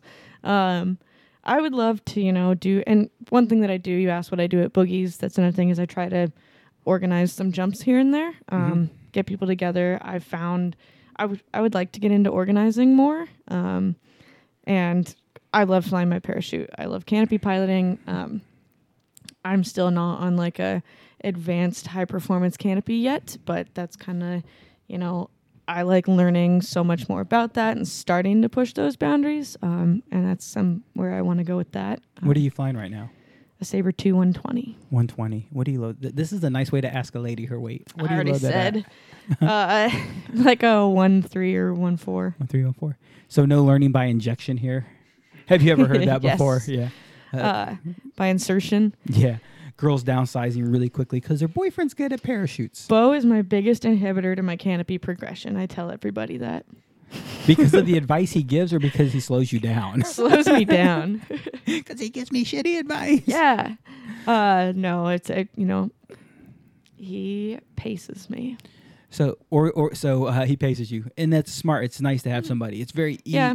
I don't think, you know, I'm I'm not trying to rapidly downsize or anything like that, but I do agree, and I do see a lot of people like I need to get smaller, I need to get smaller, I need to get smaller, before learning to fly the canopy that they're on. Mhm. Um, so I think he has been good for me in drilling that into my brain of l- really learn how to fly, make what you're flying fly for you, and then downsize to get the performance. it's so easy for somebody like you who is evolved and around the sport so much because e- even when you're behind a desk all day long, you're constantly communicating with people. TJ Langren, really badass canopy pilot. I'm sure you have to deal with him on occasion. um, all, all sorts of Luke Aikins. Um, Uh-huh. Goddamn. There's a whole list of badasses that come through there. Mm-hmm. So you get very quickly caught up in the energy, caught up in the momentum. Bo. Bo points to himself. Bo. I'm so sorry, Bo. Oh, so, oh, we forgot about you. Who's Bo? Dude, that swoop you had, man, that fucking thing at the uh, Dink Dink Boogie. Bro, we'll talk about you will show You that should have seen his Yeah. face when he heard you guys on the last on your last podcast. Yeah. When you guys started talking about him, he's like, Hey, by the way, for that swoop, bro, just hold on a second. Um, that was definitely nice. Um, I would have found the beer sooner. Just saying. yeah, you, yeah, obviously blonde moment for the Yeah. beer. Heat seek cold seeking missile. There's a beer. Where's my beer? yeah. Um. God damn it! I did it again. Wait, where my brain? Job being involved with a bunch of talented canopy Um, it's very easy to get carried away. Fun jumpers, and I see this at Spaceland a lot, who jump a lot. Their skill set doesn't necessarily increase as much as their excitement being around people increase. Mm-hmm. So I love the fact that Bo's keeping you in check and keeping you in balance. Mm-hmm. Um, but I'm sure it's some of yourself as well. So organizing is your future. It's your it's a direction you want to go. Here and there, yeah. Um, I like one thing that I found in my own progression is um, because I go to a lot of boogies. Um, I've definitely hit kind of a point where it's like I can't hop on the shredder jumps, and you know, there's not really like a good organizer base for where I'm at. You know, you kind of have to pull some of the higher level organizers to go on like an intermediate jump, which I always feel bad. Like, oh, you want to do a jump that's not that fun for you. Um, so I kind of want to like transform that market. And um, actually, KDP is someone who I was she's so excited for you to bring up KDP. I knew it would happen. down the rabbit hole. But um, she honestly, for being as outrageous as she is, she is great for that. Um, I had an intern uh, in, from France who was with Mhm. me at Carolina Fest, and you know I'd been telling KDP that I would I would really like to get into you know people who are like beginning level free flyers, not wanting to just like go on the someone's learning to sit fly jump, but like you know actually start working on things, um, but in a fun like goofy way, like front flip into a sit and just like where you're doing a lot of things and it's silly and fun, not like high pressure. Um, so she put together a fun jump for my intern, and that's kind of like what I want to do. Like even with inflatables, you know, there's some weird amount of skill involved on a lot of the silly jumps that I try to organize. Like hoop jumps or like sword fights, you know, where there is like some amount of staying on level and you know, working on different things, but also it being like really silly and crazy and fun and not like, oh god, I'm on this like jump where I have to perform. Have you? Uh, I have to show you the picture on the way out, just next to Bo on the wall. Did you see next to the bathroom the inflatable jump? Uh-uh. Valerie, my wife, she was on the gator, and we had three inflatable gators on one plane, Excellent. and we were trying to build a three-way speed star of gators, which each gator had three flyers. That's actually takes a lot of skill. It's underrated how much skill that takes. It never like we almost had a free fall work. collision. Like one of the gator's tails hit somebody in the leg as it went boom, flying right Uh-huh. by. Yep. Um, that's that's the only contact we had. That's uh I that's another thing with that is I because I've been on so many of those ridiculous jumps, I now like have a list of safety, you know, like a safety checklist for inflatable jumps and uh I go over them with people like when they're doing an inflatable jump and I realized like partway through the last season um at a couple different events, it happened like 3 times. People I've never met wh- who I don't have any clue how they know who I am. Uh approached me and asked for safety briefings for rafter inflatable jumps. I was like, great, that is my reputation, but thank you, and I will gladly make sure you're safe. She's the blow up dog girl. Mhm. Yeah. It's the weirdest advice we got during the ride to altitude on that. A, a girl, na- I don't know if you know her, Karen Lewis. Uh, Lou, this long time, I say long, a while back now, videographer. She used to jump at Perris. Um, was shooting video of it, and she was telling people, "Hey, deflate your tail, deflate your tail on the ride up." And something that I'm sure you talk about a lot with inflatables is the They'll explode. yeah, they expand on the right altitude tremendously. And then we found out with an inflatable gator, the tail is a fucking driver across the sky. You have gators tracking across the sky, is what you have if you don't deflate Yep. the tail. so, what kind of pe- pelican, swan? Let's go through the rest. of the I don't list of it. discriminate, you know. I've Penises, just, I've just, stepping up there. Yeah, I've done that. Um, a couple eagles, some alligators, a turtle, some sharks, a few different sharks, an orca. oh, an inflatable bull. So part of Make that motion again. at Carolina Fest, um, wait, part of you know that I've been wanting to get into organizing these silly fun jumps that also like when you're at a boogie, like a lot of people want to be jumping with the boogie photographers and things like that, and a lot of the ridiculous jumps attract the really good photographers. Um, but so the objective was to get you know some intermediate skydivers on this jump, and I bought this giant like rideable bull inflatable and it ended up being like 16 of the best skydivers on the drop zone hopped on the jump and it was just like a bunch of really talented people and then me uh, and it turned out kdp was one of them uh, it turned out to be pretty ridiculous they held on to it for a pretty long time upside down being whipped around the sky Okay, so first of all, if you don't know this, if you jump with an inflatable, this becomes a very quick duh moment. But the inflatable is much lighter than your sorry ass. It will be sky upward. You will be towards the earth. People tell me all the time I will ride it upright, and good luck. It might last for a second. Um, you're upside down. Did they plan on being upside down with you and their belly to earth, or is everybody upside? There were so many people around the ring that the objective was to fly it right side up, holding the ring down, and the Okay. bull would be flying up. But it flipped on exit. Bo drug us down, and the whole thing. The exit shots are pretty funny. Norman Kent got some great like clicking through the sequence. I just like giggle because it is just mayhem. But the whole all sixteen people flip on exit. Bo put the fun in funnel. Way to go! It it really is the it really is the inflatable. You, it doesn't matter who's taking that exit out. They're so hard to keep upright. Oh yeah. We did keep Valerie. Valerie laid on top of the gator, Uh-huh. and then we held on to her and Just AFF side by yeah. yeah. And the That's guy, the strategy. yeah, the guy was doing that was was my AFF partner full time. That's what we did for a living. So I was like, "Ah, look if we can fly this. this. But damn, the other two flying around the sky was it was sketchy. It was not Mm-hmm. the easiest day. You want to organize, and you're really looking more at that mid level organizing uh, Yeah. for free flying.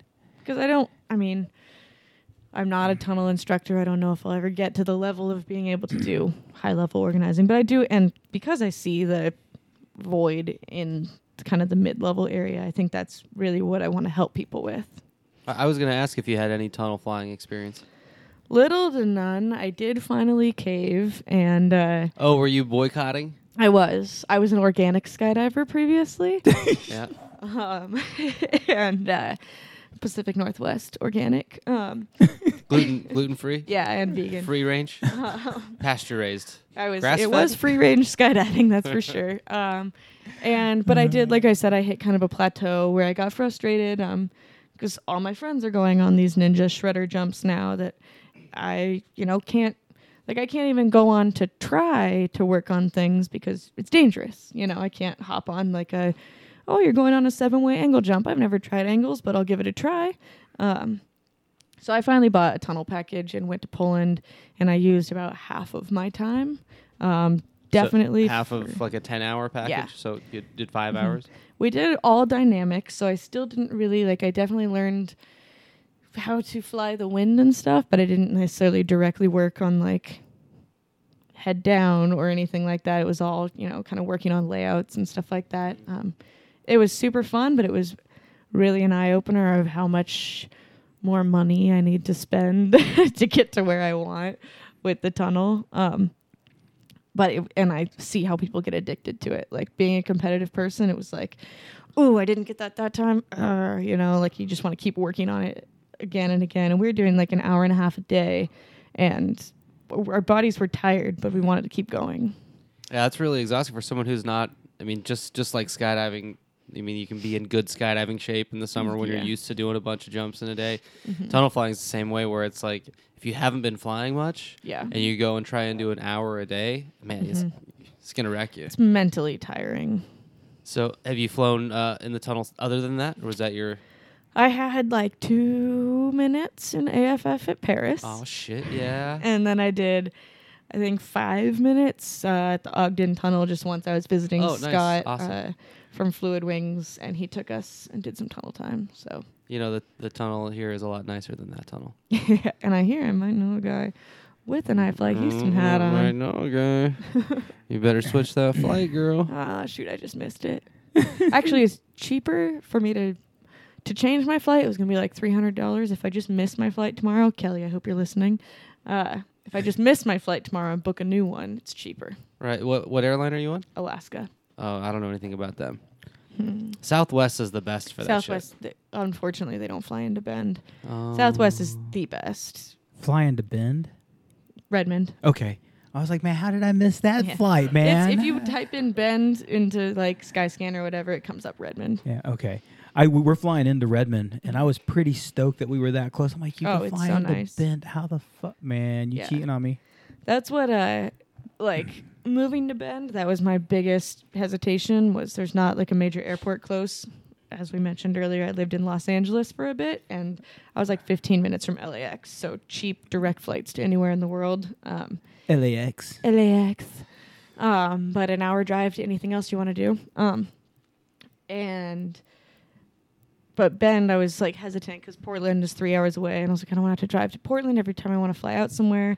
Pretty much anytime I fly somewhere, I double check like Portland or some other airport to see, compare prices, and the Redmond airport is maybe like a fifty dollar difference, and it's fifteen minutes from Bend. It was twenty dollars for this trip Yeah, that we're going on. It exactly. was nothing. I was so worth saving the six hours of driving. yeah, that that So- was the lazy part. You've been in Bend for how long?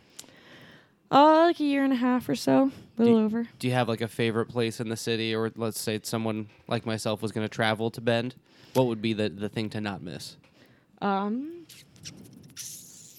be a restaurant, could be a park, could be whatever. What's your favorite thing to do there? well, do you drink beer? A little bit. Okay, yeah.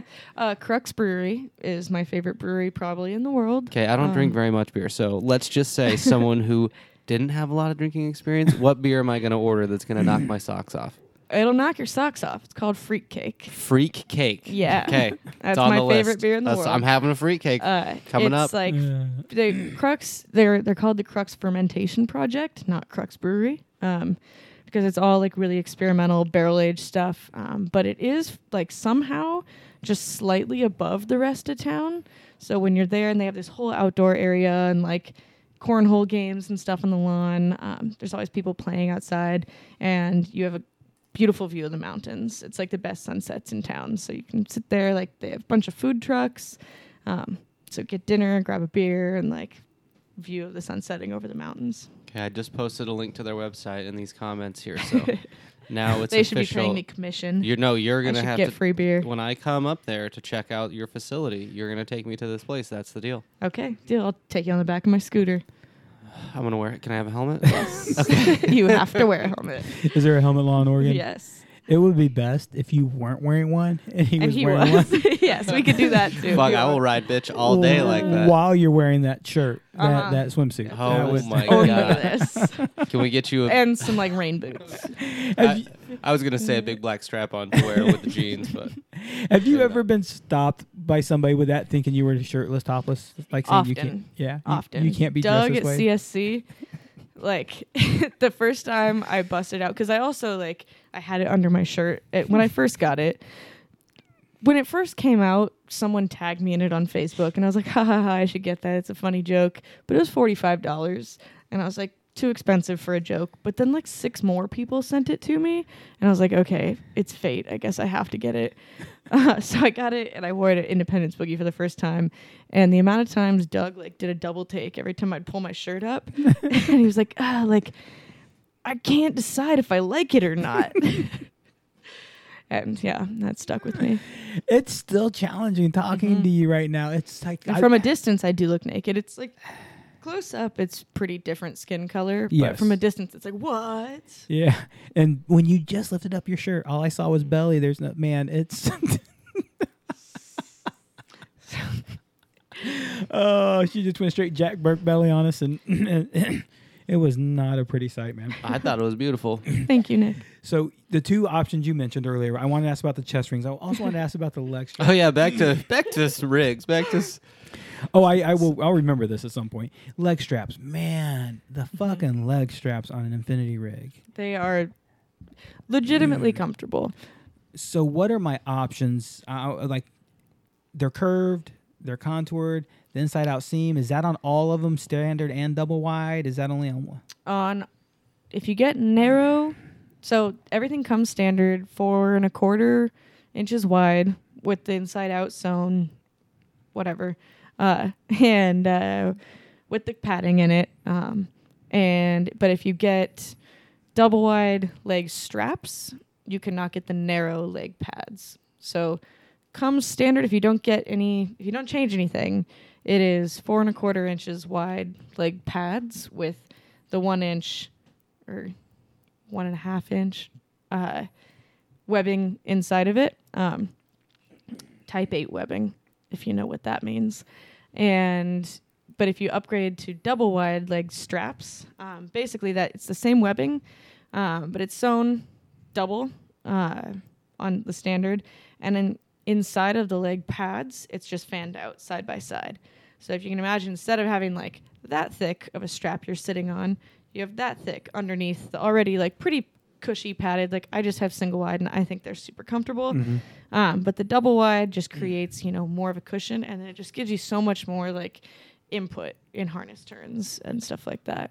I've always equated it to sit on a two by four on its edge. Hmm sit on a two by Yeah. four flat perfect example. and then sit on a two by six and the double wide leg pads are sitting on two by sixes they're super comfy they're super Mm-hmm. uh, awesome uh, I, my newest rig has the the standard with the, is the curve leg strap available in the double wide or Yep. only okay the curve leg, goes to everything leg pads come standard on all new rigs And when she says inside out, the, your interior seam, the, the seam that runs up against your crotch, is sewn inside out, so there's no binding tape rubbing your junk. Right.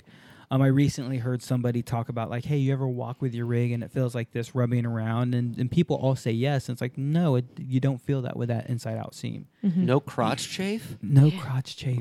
Well, you Still might get get, it it for still. other reasons. Yeah. I feel itchy. DJ will have it after his doctor's appointment. Oh yeah, thank you. Can you recommend him? Can I get his number? Dude, it's so the, the medical, not really dwelling on it, but the medical, I've never had a doctor grab my nuts, turn your head and cough, How have you not had that happen? because none of the doctors do it. I remember the doctor grabbing my balls when I was like six In high school. Yeah, I'm talking about for a flight physical, for a flight medic, flight physical for your for the FAA. They've never done it. I've heard that some doctors will do it. Well, maybe he's just thorough. Maybe he really wants to I make sure you're doing all right. I actually did ask him. Maybe Uh, maybe they have they have an age limit. Have you thought about this? it's not. You're not as young as you used to Uh, be. in we my need to age- check out I those see the gray testicles, son. beard. In my age bracket, he did leave out part of the uh, what do you call that? Not investigation. Um, what's it called? The when- Your prostate check. prostate check. But what's it called? What? Checkup, not investigation. Your Damn it. Physical. Physical. Yeah, you know what I'm talking about. Anyways, when he's inspected you, I can't. How how many different ways are you gonna say? Yeah, so homeboy was looking at your balls. Yeah, we get it. trying to think of the right word, but your look on your face is great. I'm just confused. I'm baffled. I, I am too, man. Um, uh, but yeah, they're supposed to apparently stick your finger up your asshole too. Oh, you're excited? No, but I asked him. I actually said, "Hey, man, so just Hey curious." man, w- can you do me a favor? no, no. When he was done, I'm Spit like, on those fingers. no doctor's ever actually done this before. I've been getting this medical for like 17 years. Just curious, has that changed? And he's like, no, always supposed to do it. Some people don't. Some people do. Check it out. I'm supposed to do this too, but I promise not to do that one. I'm like, yeah, great. Thank you. Well, we're good with that. That was his hand signal for up the up the bum. No, he pointed at it on the chart. Like after I asked him, Oh, okay. put a chart, like, yeah, no, we're supposed to do it, but I skipped that one. Yeah. So he he uh, missed it. What a letdown. Yeah. So I want to go back to uh, the double wide leg pads, but I want to ask Riley a question. Uh, we've got about 20 minutes left. What is the biggest mistake you've made skydiving? Your biggest fuck up mistake, whatever you want to call it. Hmm. Bo, think about that next Tuesday, Thursday. I've done a couple dumb things. Um, the most recent of which, Skydance skydiving is on a gun range, like the landing area backs up to a rifle range, like a shooting range. Like They shooting Bang, towards bang. you or away from you? they shoot east west, you land. No, no, no. Sorry. Yeah, east west, you land north south. So Behind them. So they're shooting away from you, though. and correct. Okay. um, unless you land in their area. Um, and Or one of them gets real upset and turns Yeah. around. so it's an active gun range. Um, they know parachuting's going on. Uh, I th- I don't know that I don't think there ever has been an issue with it, but literally the landing area butts up to where the shooting is. Um, and that's the main landing spot. And we did find, and like this is kind of like advice for everyone. Um, at Skydance when we were there last weekend, there were a lot of people doing a lot of questionable canopy maneuvers, like sashing through the landing pattern and things that just kind of were making me nervous. Um, so a few months ago, I was there and I was I was on a faster canopy than the girl I was trailing on base, um, and she turned and I was just kind of gaining on her, like, ah, shit, I'm getting close, I'm getting close, and she turned, and instead of I, which I should have thought ahead of time, like hitting the brakes and letting her go by, or trying to go left around her. When she turned to final, I was like, "Oh God, I have to turn now," because she turned right in front of me.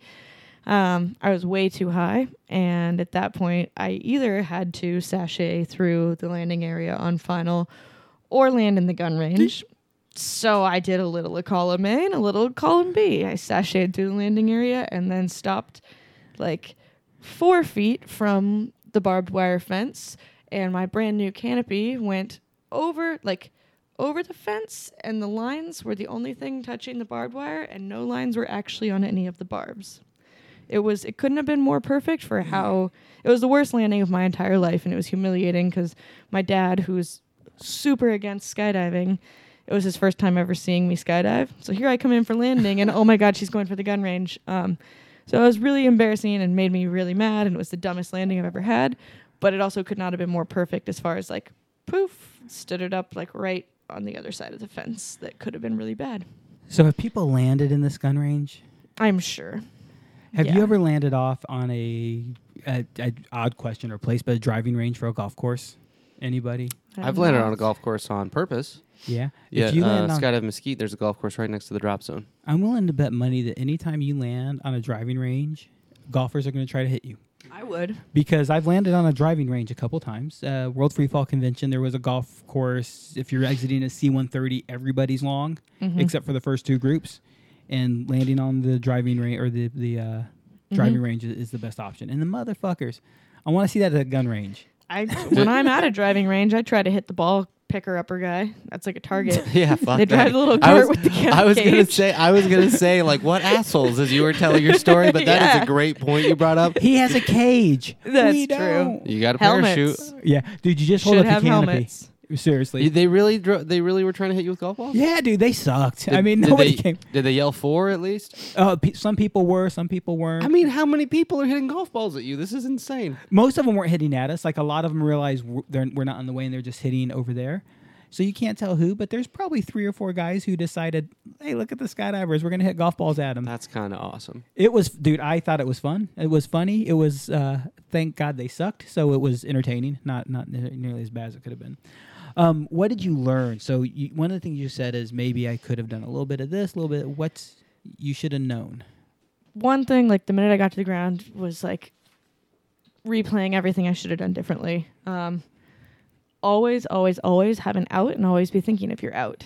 Um, just in case shit happens, you know, like as I was getting closer to her, I should have been thinking like, what is my out rather than, oh no, please don't turn, please don't turn, please don't turn.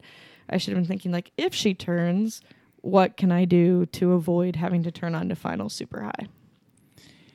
always having out like when the pilot takes off as he's pulling the plane off the ground do you know when his one of his most next immediate thoughts is i'm sure you do What's my out? where am i Where going I have to crash land? yeah the power goes out right now where am i putting it down the power Mhm. goes out where am i putting it down from the second you open your canopy to the second you touch the ground Mhm. if everything stops right now if the winds pick up right now and i go straight down where am i landing And same reason why pilots always fly close to roads. It's uh it's so funny people make fun of them for landing on roads it's like dude they're great runways i yeah, mean and the fastest way to get emergency help is being close to her on a road. just don't hit a school crossing sign Yeah, total your airplane. Kelly just hit a, uh, a a sign with his plane. That sign, so a little bit lost. Um, nothing bad. Stopped landing for lunch, I believe. There's this diner in the middle of the desert in like far eastern Oregon. Um, and it's like a famous spot. Like pilots will land their planes on the highway there and then like pull the plane into the parking lot of the diner and get lunch and then take off. Um, apparently, there is a school zone sign on that highway. So apparently, pilots are landing in front of a school. um, and I don't think they're below 25 miles an hour when they're landing. But uh, yeah, a little bit of a crosswind, you know, took a bit of a bounce. And as he was coming down from the bounce, wing clipped the school zone sign. And yeah, Val and I were out to That's dinner, and Kelly sent us pictures of that. And Val Val immediately asks, "Did he run a stop sign?" so I sent him that message, and he goes, "Better yet," and sent the picture of the Yeah. knocked over fucking school. I zone was so mad he didn't take the school zone sign back when like he It's a went to go pick up his plane on a trailer, and I was like, "Please get the sign, get the sign. We need that in our shop," and he wouldn't do it. It's a trophy. He already broke it down. That's already a felony or something. Might as well take it. Man, it uh, I'm I'm bummed because I think that was a place we were supposed to go do lunch while I was in town, and Kelly's plane that's now broken. Mm-hmm. So I'm missing my lunch, but he broke a plane. Poor me. Yeah. He came out okay. He ended up finding some decent parts. Yeah, he had to. He just did a long drive across the country to do Mhm. that. So you're back out on the boogie circuit. You're gonna do one more. You see a lot of new jumpers. I want to Mhm. know a couple pieces of advice for new jumpers from you, and one of it is you deal with them buying equipment. Mhm. What should a new jumper look for in equipment, whether it's used or new? Um, I'm always pretty honest with new jumpers as far as, you know, when they come up to me and they're on student status and they're talking about buying a rig. I honestly kind of talk them out of buying a rig um, right away because, you know, I have had people who are buying a rig before they, you know, on student status, you're jumping like a 280 square foot canopy. And then the minute you're off student status, you might downsize to like a 190. Um, and so people are buying rigs for these giant canopies that they're jumping on a- in AFF or, you know, like just prematurely purchasing a rig before they're on a canopy that gon- they're going to be on for a long time. Um, so I always kind of encourage people to get onto a canopy that, because canopies, I say buy used as long as you can. If there's a great used market for canopies, you know, a good condition Sabre 2 used is going to be as good as a new Sabre 2, give or take, you know, whatever. Um, but rigs are built to fit you. So once you're on a canopy that you're going to be on for a few hundred jumps, uh, then you want to get a rig to actually fit to your body. Um, because there is such a difference in something that fits you rather than jumping Joe Schmo who doesn't have the same body type as you. Um, honestly, like I jumped Bo's old rig, which fit me pretty well, and then I got my Infinity, and it was actually built for me. It was like, whoa, this is legitimately a difference. Um, and so I always encourage that. And also, most rigs, like Infinities or not, you can have three canopy sizes in them. So build it to your biggest size. And if you are going to be downsizing or you're not, or I even get calls from people upsizing nowadays. Um, it's you know you have a range of what you can put into a container. So, So that's I want a, a more specific question to what you just said because I hear this a lot in the sport. Um, I'm going to order a rig for a 190 from manufacturer X. And then I'm going to fit a low bulk 210 in that 190 container. And there's no doubt in my mind that that will fit. But there's also no doubt in my mind that a 210 canopy will fit in a 190 container. It's kind of like when I gained weight, I still wore the same clothes, they were just tight. Is that a fair statement? Um, it definitely depends on the canopy. Um, if someone is, you know, like a pulse is a low bulk main, um, so they can put a 210 pulse in a 190 container um, just fine. Uh, it's about the same, give or take. Um, So, in most cases, yes, that I would say is fair, but I, I would not get a rig built for a 190 Sabre 2 and try to stuff a 210 Sabre 2 in it because you're going to have a hell of a time packing it and you're going to have that pin is going to be harder to pull. And I do think it definitely uh, matters sometimes rig to rig because Mhm. sometimes you'll order that 190 rig and the 210 will fit in at zero issues. Uh, there's a guy I'm working with Canopy coaching at the DZ. Has a container for a 210. Uh, puts a 230 in it, fits very comfortably, very smoothly. Wants a 260 because he's worried about his landings and he's thinking about upsizing. Just a smart habit for him. And uh, we took a 260 in its deployment bag and squeezed it into his deployment bag. I mean, it was a little fucking work. It was a little jam, not horrible. So it's definitely there, there's more range to them, is what you're saying than most most people realize. It's not built for Yeah. a size. It's built for three. Well, so like Infinity specifically, because that's one I'm obviously the most familiar with. Sure. We build it for the biggest canopy you're going to put in it. So if you are putting a 190 in it, we build it for a 190, and you can't really go up from there comfortably. Um, can you possibly shove a 210 in there and lengthen the closing loop? You know, like maybe, but generally speaking, like you don't go above a 190, but you can go down to a 150. So if so I'm ordering 70 or 150. So if I'm ordering my next Infinity, my new Infinity, and I'm thinking I'm going to order it for a 120 to put a 135, a 120, and a 107 in it, Mhm. or whatever, um, I need to tell you what I really want. Right, But the, the the big one because if I say 135, it'll fit all those. right, If I say 120, I might not get a 135 in it. correct. Okay, and that's One Go ahead. as far as new jumper advice too, one thing that I see a lot is because container manufacturers lead times, like not to name any names, some are 22 weeks. Jumpers are ordering a container and then saying, "Well, I'll be able to jump or I'll be able to downsize to a canopy that's going to fit that rig within 22 weeks." So then they're aggressively trying to downsize canopies to f- so that they can fit a canopy in that rig, which I think is bad practice. That's a lot like the mistake of, oh, I'm not going to jump this smaller canopy that I'm buying right now. I'm just going to put it in the closet Right. and I'll wait till I'm ready, right? Mm-hmm. I'm yeah, just gonna set happen. this cocaine right Like, here. I'm just gonna work to it, and and then you're just like you're putting pressure on yourself to jump something you may not be ready for. So back to the biggest statement you make then is when you're talking to new jumpers, you usually push them say buy used first.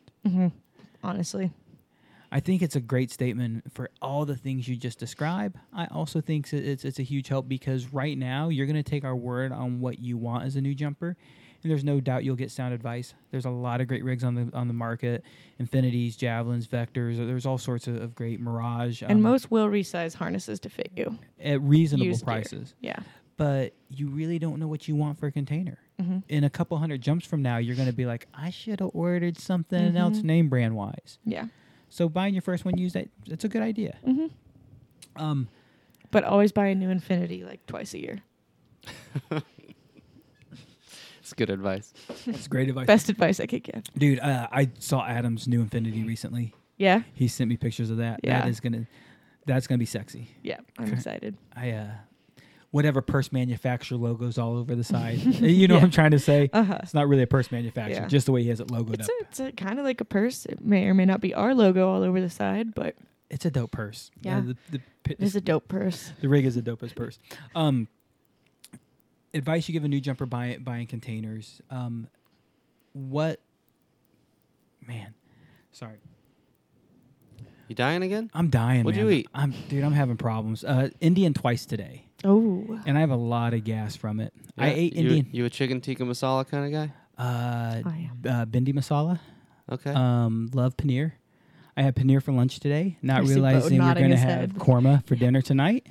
So, um, just dude, my Indian gas right now is is it, it's tasty. It tastes like shit. Good. So, Good. Um, We're in a small room. yeah, don't worry. It's only belches right now, and you haven't heard any of them. Um, Getting better. you're you're going to uh, you're going to tell them to buy used rig. Now they're going to buy their first new rig. What should they look for in either a new or used rig? People are always asking. I, I don't know. It's a container. What what do I what do I need to understand?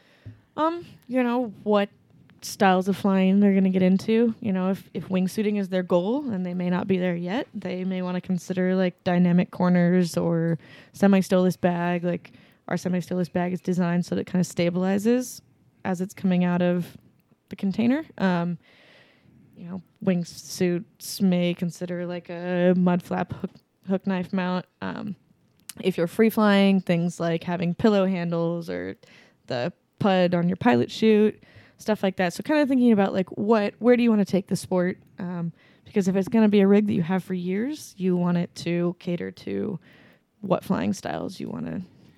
And some of the things they're going to look at is pin protection. So main flap, there's two really dominant styles of pin protection. Really, there's only two type I know of: downward and upward closing flaps. Do you see pros and cons of either?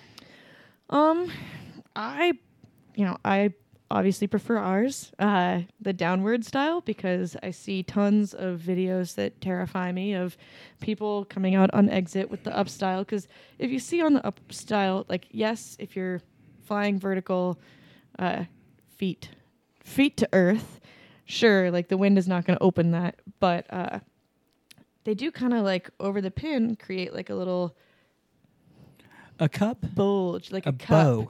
And I see that on so many rigs that have the up tuck ones. Yeah. And as people are exiting, just a little brush on the door pops open that flap and just makes you so much more vulnerable to a preemie, in my opinion. In my opinion. I really prefer the, the downward closing flap, and part of it is is that bow. I, is, I had to think Mhm. of the word myself. You see people knocking it, and the downward closing flaps they stay so secure. Mm-hmm. Um, as far as they're very snug to the rig. Nick, uh, one of the things you had to get used to jumping critters rig was doing a pin check because you had to sneak your finger. Yeah, because it's so much. It's a lot more secure back there. Yeah, it's, it's Yeah. true. It, it, But I, I found a way to wiggle my finger right up, right up in there. I was watching close his rig one day. I'm like, "What are you Used to doing?" He's like, "I'm figuring out how to make this work for me." I'm like, "Okay," it, and it made sense. Mm-hmm. And I, I like to close it. Uh, let's see.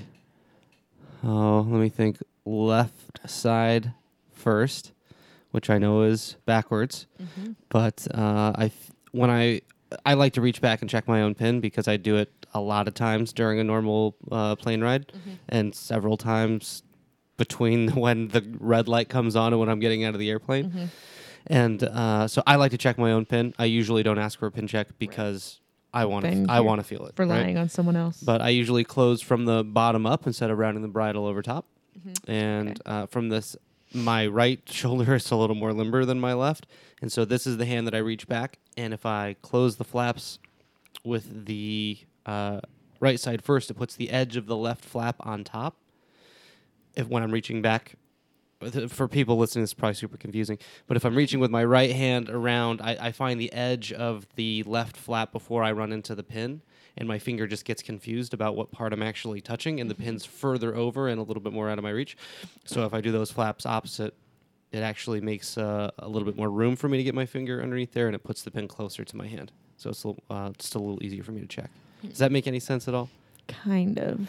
It's uh basically the flap turns into a barrier.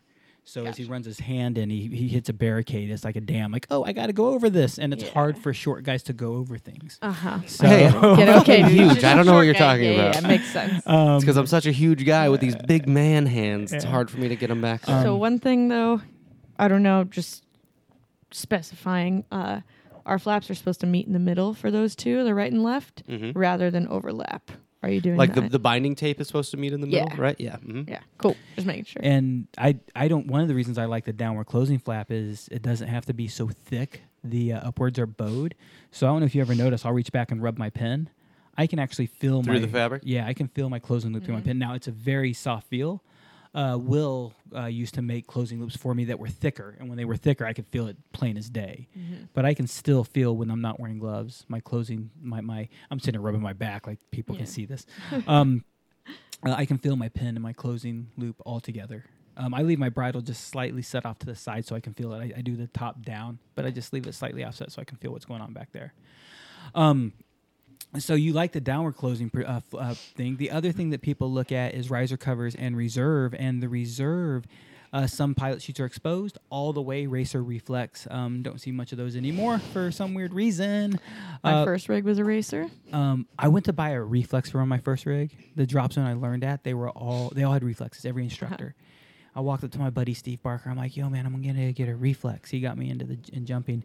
He's like, "Dude, get an Infinity." I'm like, "But you guys all get wear reflexes." He's like, "Yeah, look, this is number 002, 003. We were all given to him because they were built here." I'm like, "Oh, okay." and and really, guy who was jumping a reflex got me into an Infinity mm-hmm. um, partially exposed, for example, wings and javelin, and then mm-hmm. fully enclosed Mirage, Infinity, Vector. Don't know why I mm-hmm. can't think of him. Yeah, uh, those little guys. Yeah. What's the difference? What's the pros and cons of pilot chute design that way? Um, you know, honestly, that's a question that I don't know a lot about. Like, I know that there are some concerns of lines or whatever getting hooked on the the pop top, Mm-hmm. the reserve. Um, you know, I think like Javelin is a perfectly safe system. I think a lot of people's problems with pop tops are th- aesthetics. Um, to me, I I like the smoother look of and every and I like you know everything being in there. I'm not worried about like I did see on a friend's javelin recently the some of the pilot chute was like sticking out of the pop top and I'm like I don't I don't want my reserve pilot chute to be catching any air before I want it to be catching air. It's uh, first of all, people who say there's dangerous rigs out there, then people would be dying, and if people were dying, they wouldn't be sold. Correct. So all these rigs that are on the market are really good, safe, capable rigs. There's a lot of personal preference to it. Absolutely. Um, personally, I like fully enclosed, uh, partially exposed. It's for me. I, I'm with you. I don't want any part of my reserve peeking out at all. And people I've heard complain, it's got to bust through more flaps on your rig than it does on my rig to get out, and that's a very, very fair and valid argument. Mm-hmm. So compress the spring of an Infinity. It is not stronger per se to a javelin. They're equally strong for their job. Mm-hmm. A Sunpath rig has to go through two flaps. An Infinity rig has to go through four flaps, and of course, one is stronger than the other. Mm-hmm. So the the downside of them being in more flaps, man, it's, it's a stronger spring. It's going to get through Yeah. that, man. Uh, the partially exposed, I actually um, I wrote an article. It's on y'all's website. The partially exposed, uh, that you have to put a pop top or a cap on top of the reserve. That actually makes the top heavier than the bottom, and the p- chances of it wanting to tumble in the sky is higher. Again, is it that big? No, man. People are safely jumping javelins. One of the most popular rigs on the market for a reason. Fucking super solid rig. Mm-hmm. But having a weight balanced and material balanced pilot chute, the chances of it launching cleaner, more stable is there. So I'm per, mm-hmm. I'm I'm partial to fully enclosed because of the lack of a pop top. Mm-hmm. Fully exposed, man. I don't know why they don't exist anymore. Like you said, some things are dangerous. Yeah, part of it is is the springs are so much weaker because they have no flaps holding them back. The launches were very weak and very poor. Um, if you fire a reserve stable, they're not designed to fire stable. It'll get stuck in the burble of your back. The stronger the spring, the less likely that is to happen. So um, definitely things I like or I, I know about them, and I've got to look. And Nick, you've got to watch some reserve pilot chutes launch in the win with infinities. They fucking go They get out there, yeah. they go. And and you kind of let the cow out of the bag earlier. We were blessed to do some testing with Kelly in the wind tunnel of um uh, of MARDs and firing reserves all controlled tethered environment, but uh, it, definitely one of the weirdest things we've got to do. Yep. But that Infinity Pilot chute, it catches wind and it goes. Mhm. Riser covers, um, options out there really, and, and magnetic, not magnetic. I'm not. I'm not going to talk about that. But secondary, nut secondary, and what does that mean? Because a lot of jumpers are lost with that word. Um, that was something that did confuse me for a little while. Being a younger jumper when I got my job, was I would always confuse the two. Because to me, I your secondary riser covers are the ones like basically what's known as your reserve flaps if you're looking at your rig. Um, and the primary riser covers are the ones over your shoulders. Mhm. Um, which to me, like I said, if I'm looking at it, I'm thinking of like lower level seems whatever, but I would always flip flop them. Um, I okay. uh, it's what's necessarily like the difference of them, or what do you want to? So people, first of all, I, how many people have you seen show up? Have you gone to a boogie and seen somebody pack their Infinity and not realize they have secondary riser covers? Plenty. Yeah. Like it's there are times well, and also don't know how to pack them. Like I'll see them. You see, one thing that I think does also hurt Infinity sales is people not knowing how to pack them because you'll see like those secondary riser covers just folded and wrinkled. And I'm like, ah, if you just smooth them over your risers, it stays nice and pretty and formed like that. Um, and yeah, that's so. Sometimes I'll see risers over them. Sometimes I'll see them just folded, wrinkled. You guys have uh, out like any videos made about about this very subject? I don't think so. We're that making could be one. a good Nick Lot That's project. just, that's Well, just true. We're gonna knock I that actually one right did film recently some shots of like. Mine are because- gonna look better. we. that's true, because we also recommend s- putting the risers side by side under the Splitting 'em. secondaries rather than stacking them. Um, so I did get. s- I filmed a bunch of shots which you could just film better. I'll send you everything I did so that you can do it better. Um, of just the little nuances of packing the Infinity, like those side by side and closing that flap over them, um, stuff like that. I gotta get my model hands ready for you, Nick. Yeah, I painted my nails that day I- when we did Yeah, that. why why do, why do you think you're packing the parachute? Because Come I on. can't pack. I'm Wait. Asian. We fold shit. yeah, Laundry and so origami. that's why I'm gonna have someone good looking on the camera doing the the action. oh, I'd much rather Your have hand Riley is on there. pointing toward me. yeah, and that hairy nipple that's looking me in the eyeball right now. Jesus, it's like a fish, you know. The eyeballs are way out on the sides. The way she Chameleon. rubs it too, because she Yeah, you, it's like you over reach here in my around and rub armpit. his It's side not boob. even weird if it's in my armpit. Jesus, hang on. Do that one more time. I got. Ah, got- yeah. It one is more. weird. Oh, that's nice. So secondary riser covers are the ones that come off your reserve flap. They come to the side. They cover your riser toggle area instead Mm-hmm. of, you know, your riser covers cover the base where they're at at the three ring. Um, do I need? Do I want secondary riser covers? Do you think they're important? Do you think they're necessary? That's another one I'm somewhat indifferent on. Um, I honestly don't necessarily know the pros and cons. That's not really like something that I've has been presented to me as an argument pro or against. I've had people voice that they think the secondaries will come out in free fall and sometimes if if a reserve tray is not fully filled, you know, like some pack jobs allow for in certain positions like those do come out if if air is able to get under um but that's i see that very rarely so It's partially a get the rig packed right by the right riggers. Mm-hmm. Uh, B fill the rig properly. Um, I don't do a lot of angle jumps, so that's where I think some of it happens. But I've never had a cover come open on my rig that's not supposed to. right Um, but have you ever been in a plane and looked at somebody sitting in front of you and seen part of their brake line toggle Yep. or riser sticking out? mm-hmm So there is an argument for Yeah. secondary riser covers. An argument against them that people will all, that I hear a lot is they can hang up uh, riser extraction. In other words, one riser can come out slower than the other. yeah Um, kind of where Kelly's thought process goes is to geometry. The riser covers are curved on the bottom; they come out a little bit smoother, a little bit more symmetrically. mm-hmm. So um, those are really some, I think, the questions. And I, I had a few few of my friends ask me, and Bo, we have some canopy questions to ask you uh, in the next couple of, or in a couple of days. But those are some of the things people wanted to ask about and want to know about a rig from somebody Mm-hmm. like you. Um, the last thing I do want to ask you, anything you want to share about your friend, about uh, about Riley, about the sport, about what you've done. oh gosh um i don't know i'd say just f- the advice i always give anyone is get to know people like I was talking to, we had an intern recently, and I was giving her, you know, she's super young, she was 18, and I was like, my biggest piece of advice, like when I got this job, I had 200 jumps, but I had gotten to know a lot of pe- know a lot of people in the industry. I made a lot of friends. I was at a lot of events. The more people you know, like it's a small industry, mm-hmm. and everyone's connected. And the more friends you make, and the more connections you build, like you will take you farther in the sport. And I think that's kind of you know like how I've gotten to be the VSE rep is you know just building relationships. Man, you never know, dude. I met we uh, one of our guests recently, John Walker, when he had 20 jumps, and I could have blown him off as some noob who knew nothing. Mhm. Apparently, I was really nice to him. Turns into be a good buddy and a real badass flyer. Learn, get to know everybody. Give everybody a chance. Yep. Nick and I gave each other a chance, and I'm sorry, Nick. I hated stuck you with me, immediately. man. Um, I still hate you to this day. Nick, anything else you got to share, buddy?